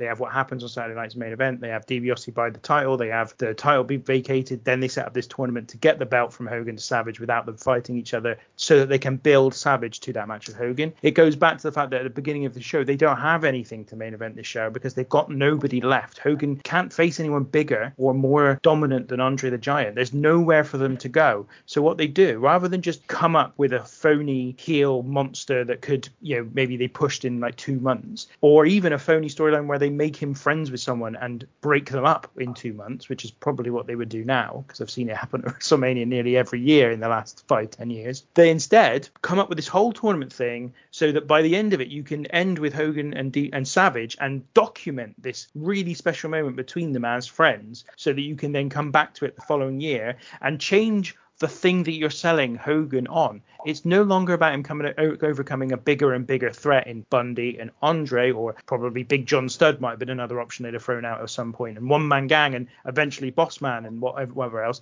It's instead it's now a personal, a very personal battle with someone that legitimately was his best friend, and you've been able to sell that because they've been together for over a year by the time they actually do break up. And not only have they been together for a whole year, but they've been together and then gone through feuds together against other teams, Andre and, and DiBiase, and then the Twin Towers later on later on in the year. So it, I actually think Stephen it's not one of the best. It's the best storyline they've ever made. Yeah. And don't get me wrong, they they've done storylines that have been slightly more complex and perhaps slightly more nuanced and slightly more detailed after this. But I don't think there have been many wrestling storylines before this where they legitimately wielded such a episodic story from one from one major show to the next. And so I think you're right. That this is the whole point of the show is to get Savage to this point where he, they built him up for the next big match, and that will be against Hogan the following year, which Hogan will come out on, on top because he's still the top star, he's still the main guy, and they need him to be on the chase rather than defending him because there's just nobody left that's as dominant or as impressive as Andre is. Having said all that, I also think that's one of the reasons which makes it one of the worst WrestleManias ever because it's not a show in and, on, in and of itself. It's a show built to build another show. Yeah. And that's the same with WrestleMania 27. Actually, it's a terrible show, and it's there solely to build towards WrestleMania 28 and that's a really good, Rock and Cena. parallel. Yeah. And and so that's why I think it's seen and is one of the worst WrestleManias ever because it doesn't hold up as a show in itself. You wouldn't buy this show for what's on it in itself. It's funny. Last episode I said that WrestleMania 3 was the first show where they'd given you a match, a main event, which was legitimately a WrestleMania main event because it was the first time in this particular instance that they'd faced each other, Hogan and Andre. It was it wasn't like they'd gone on the house show circuit for months before and then given you a cage match rematch, or it wasn't like they were looking to do that on the house show loads afterwards. It was legitimately this is the big showpiece attraction match between Hogan and Andre. This reverts back to what WrestleMania 1 and WrestleMania 2 was, where they've not really given you anything of WrestleMania quality or worthiness to, to get your pay per view buy. But in this instance, it's because they want to build WrestleMania 5. And also, I wonder whether that's why they booked Trump Tower for both of them, mm. believing it was kind of a sequel to WrestleMania 4 and that the denizens of the Trump Palace on this particular night would come back to see that sequel it's a really good point. One year later. Yeah. So yeah. all of that stuff for me is is the whole point of the show, and I I think therefore I really admire it, but I think it's a, just an awful show. I get I get what you're saying with regards to the Hogan Savage thing. For me, it's just yeah, it's a fa- it's an amazing story, amazing story, and you know the plot holes along the way leading to WrestleMania, fantastic. But for me, they, they could have still told that story without Hogan being it, celebrating at the end. For me personally, I think Hogan gets rid of Andre, goes himself, and then it's Savage's night and it's not it's not so much it, for me. It's all it's Hogan completely politicking because he, he's the one that runs out quickly to get the belt to gives it. He's the one that gives the belt to Savage, and then he's the one raises that. He's the one pointing him, and he and and as well, he's bigger than Savage, so he's taller, he's bigger. He is the focus point in that ring not Savage the champion. And that's what it should have been. It should have been Savage's night. He's the champion. That his celebration in my. Uh, in I my tell you what, even if Hogan is politic, and I don't think he is, but even if he is at this stage, what you've just described is Savage's justification for hating. Yeah, that's exactly right. Yeah. So it works perfectly because the, the, whole point is what you've just said is that's why Savage yeah. hates him because he's stolen his spotlight. If we were 10, I don't think we'd see that. If we were 15 upwards, we'd be like, why is why is Hogan in? Like it's bollocks.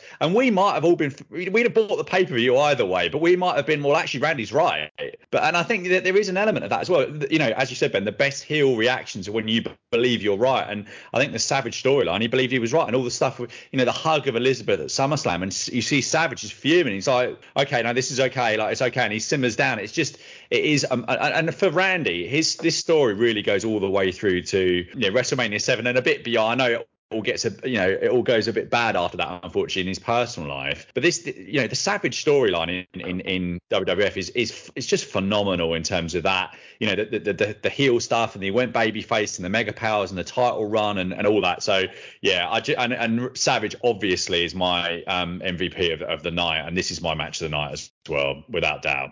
What's your score out of 10 So I think this has got to be this is better than WrestleMania 2, and I, I think that all four marks really of what of, what they get to. I, am going to give it a four out of ten, um, and I think it's all it's all because of what because, because of the end.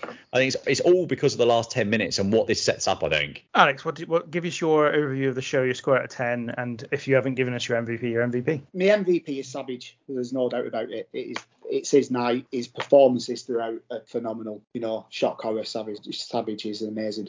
My rating, or three or two. I think I'm going to go three. I think I'm going to go three, only because um, despite the ending, the Hogan Andre match is good. The Savage DiBiase match is good. The Honky Tonk Beefcake is a masterclass. um, and then the Savage Valentine match is, is okay. Yeah, I'll go three. I'll be a bit generous. But I, I, was disappointed with it. I was disappointed with it because, like I've said, I've not seen this since, you know, for about 15 years. And when people have slagged it off, I've always kind of thought, well, no, it's good. I remember it being really good. So it's just boring. All the matches seem, seem the same. 16 matches is fucking way too much. It's way too, it's way too much. I'm never going to watch it again. Um, and and it, it's, for me, it, the endings are shocking. The constant bad referee calls, and I can, it, you know, if it happens once, fine, but it happens so much on this show, and it was so many times, and so that ruined it for me. So yeah, I'm not going to watch it again. All the matches were the same. Referees rubbish. Three out of ten. Savage MVP. Beefcake honky tonk. I'm going to watch it again. um, I'm, I'm, giving it a four out of ten. I'm at the same place as Stephen, I, and to be honest, I'm, I'm realizing now I'm starting to rate these shows on a scale based on what I've rated other shows. So I gave WrestleMania 2 a 3. So was like, well, it's not as bad as WrestleMania 2. There's nothing that stands out to me, though. It, that's the problem. I don't think it's bad. I just think it's just not very good and it's really long. It's really, really long. And there's 16 matches and it just goes on and it just goes on and just goes on, just like this podcast, ultimately. So I'll try and wrap this up as quick as I can. Basically, yeah, for me, 4 out of 10. I can't tell you where that sits in terms of our first four WrestleManias because I'm still waiting on Matt to give me a rating for WrestleMania 3. So yeah, I can't rate against that. But what I, what I can say is that WrestleMania 1, the average rating for that has come out ahead of WrestleMania 4, which is not really mm. surprising to me, but at the same time, I'm sure it will raise some eyebrows. And that's the one that Matt gave a zero as well. He did, yeah, but then Old Man gave a seven, so yeah. mm. it did balance out a what, bit. What was your match of the night and MVP? After, so my match of the night, I can't decide. I think I might just go with the first one, DiBiase Duggan. I don't know why. I just I just thought it was because everything else was the same. Everything else was yeah. just mm. as good as that, and I just don't didn't see any variation in quality to be honest. On uh, and certainly nothing better than it. There was probably four, three or four matches as good. It, it, didn't really nothing stood out after that. And my MVP, I it's got to be Randy Savage. It's got to be Randy Savage. There's no other choice at WrestleMania 4 than Randy Savage. It has to be. Although there's a there's a second shout out I want to give to Elizabeth, which is the fact that she has managed to wear four different outfits over the night. And at one point, Gorilla Monsoon points out that during the third match of, of Savage's appearances and says that that makes her a really good woman. I'm not really sure why, that was what he said. So I'm going with it too.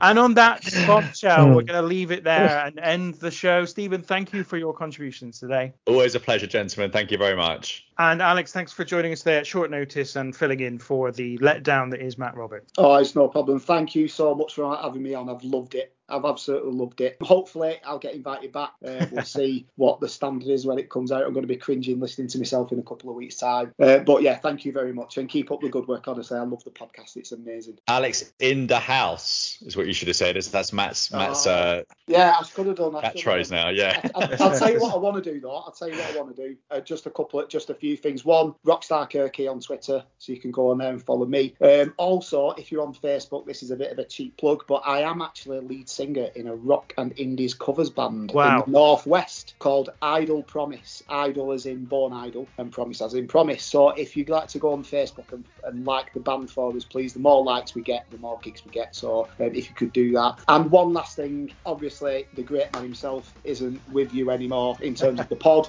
So I, I'd, in tribute to him, I'd just like to say, rate, review, and remember, shit. Um, Remember, more joking, Ken Patera. Lovely, lovely stuff. Well, we're all off to go and buy a boatload of uh, Idol Promise CDs. Until next time, take care.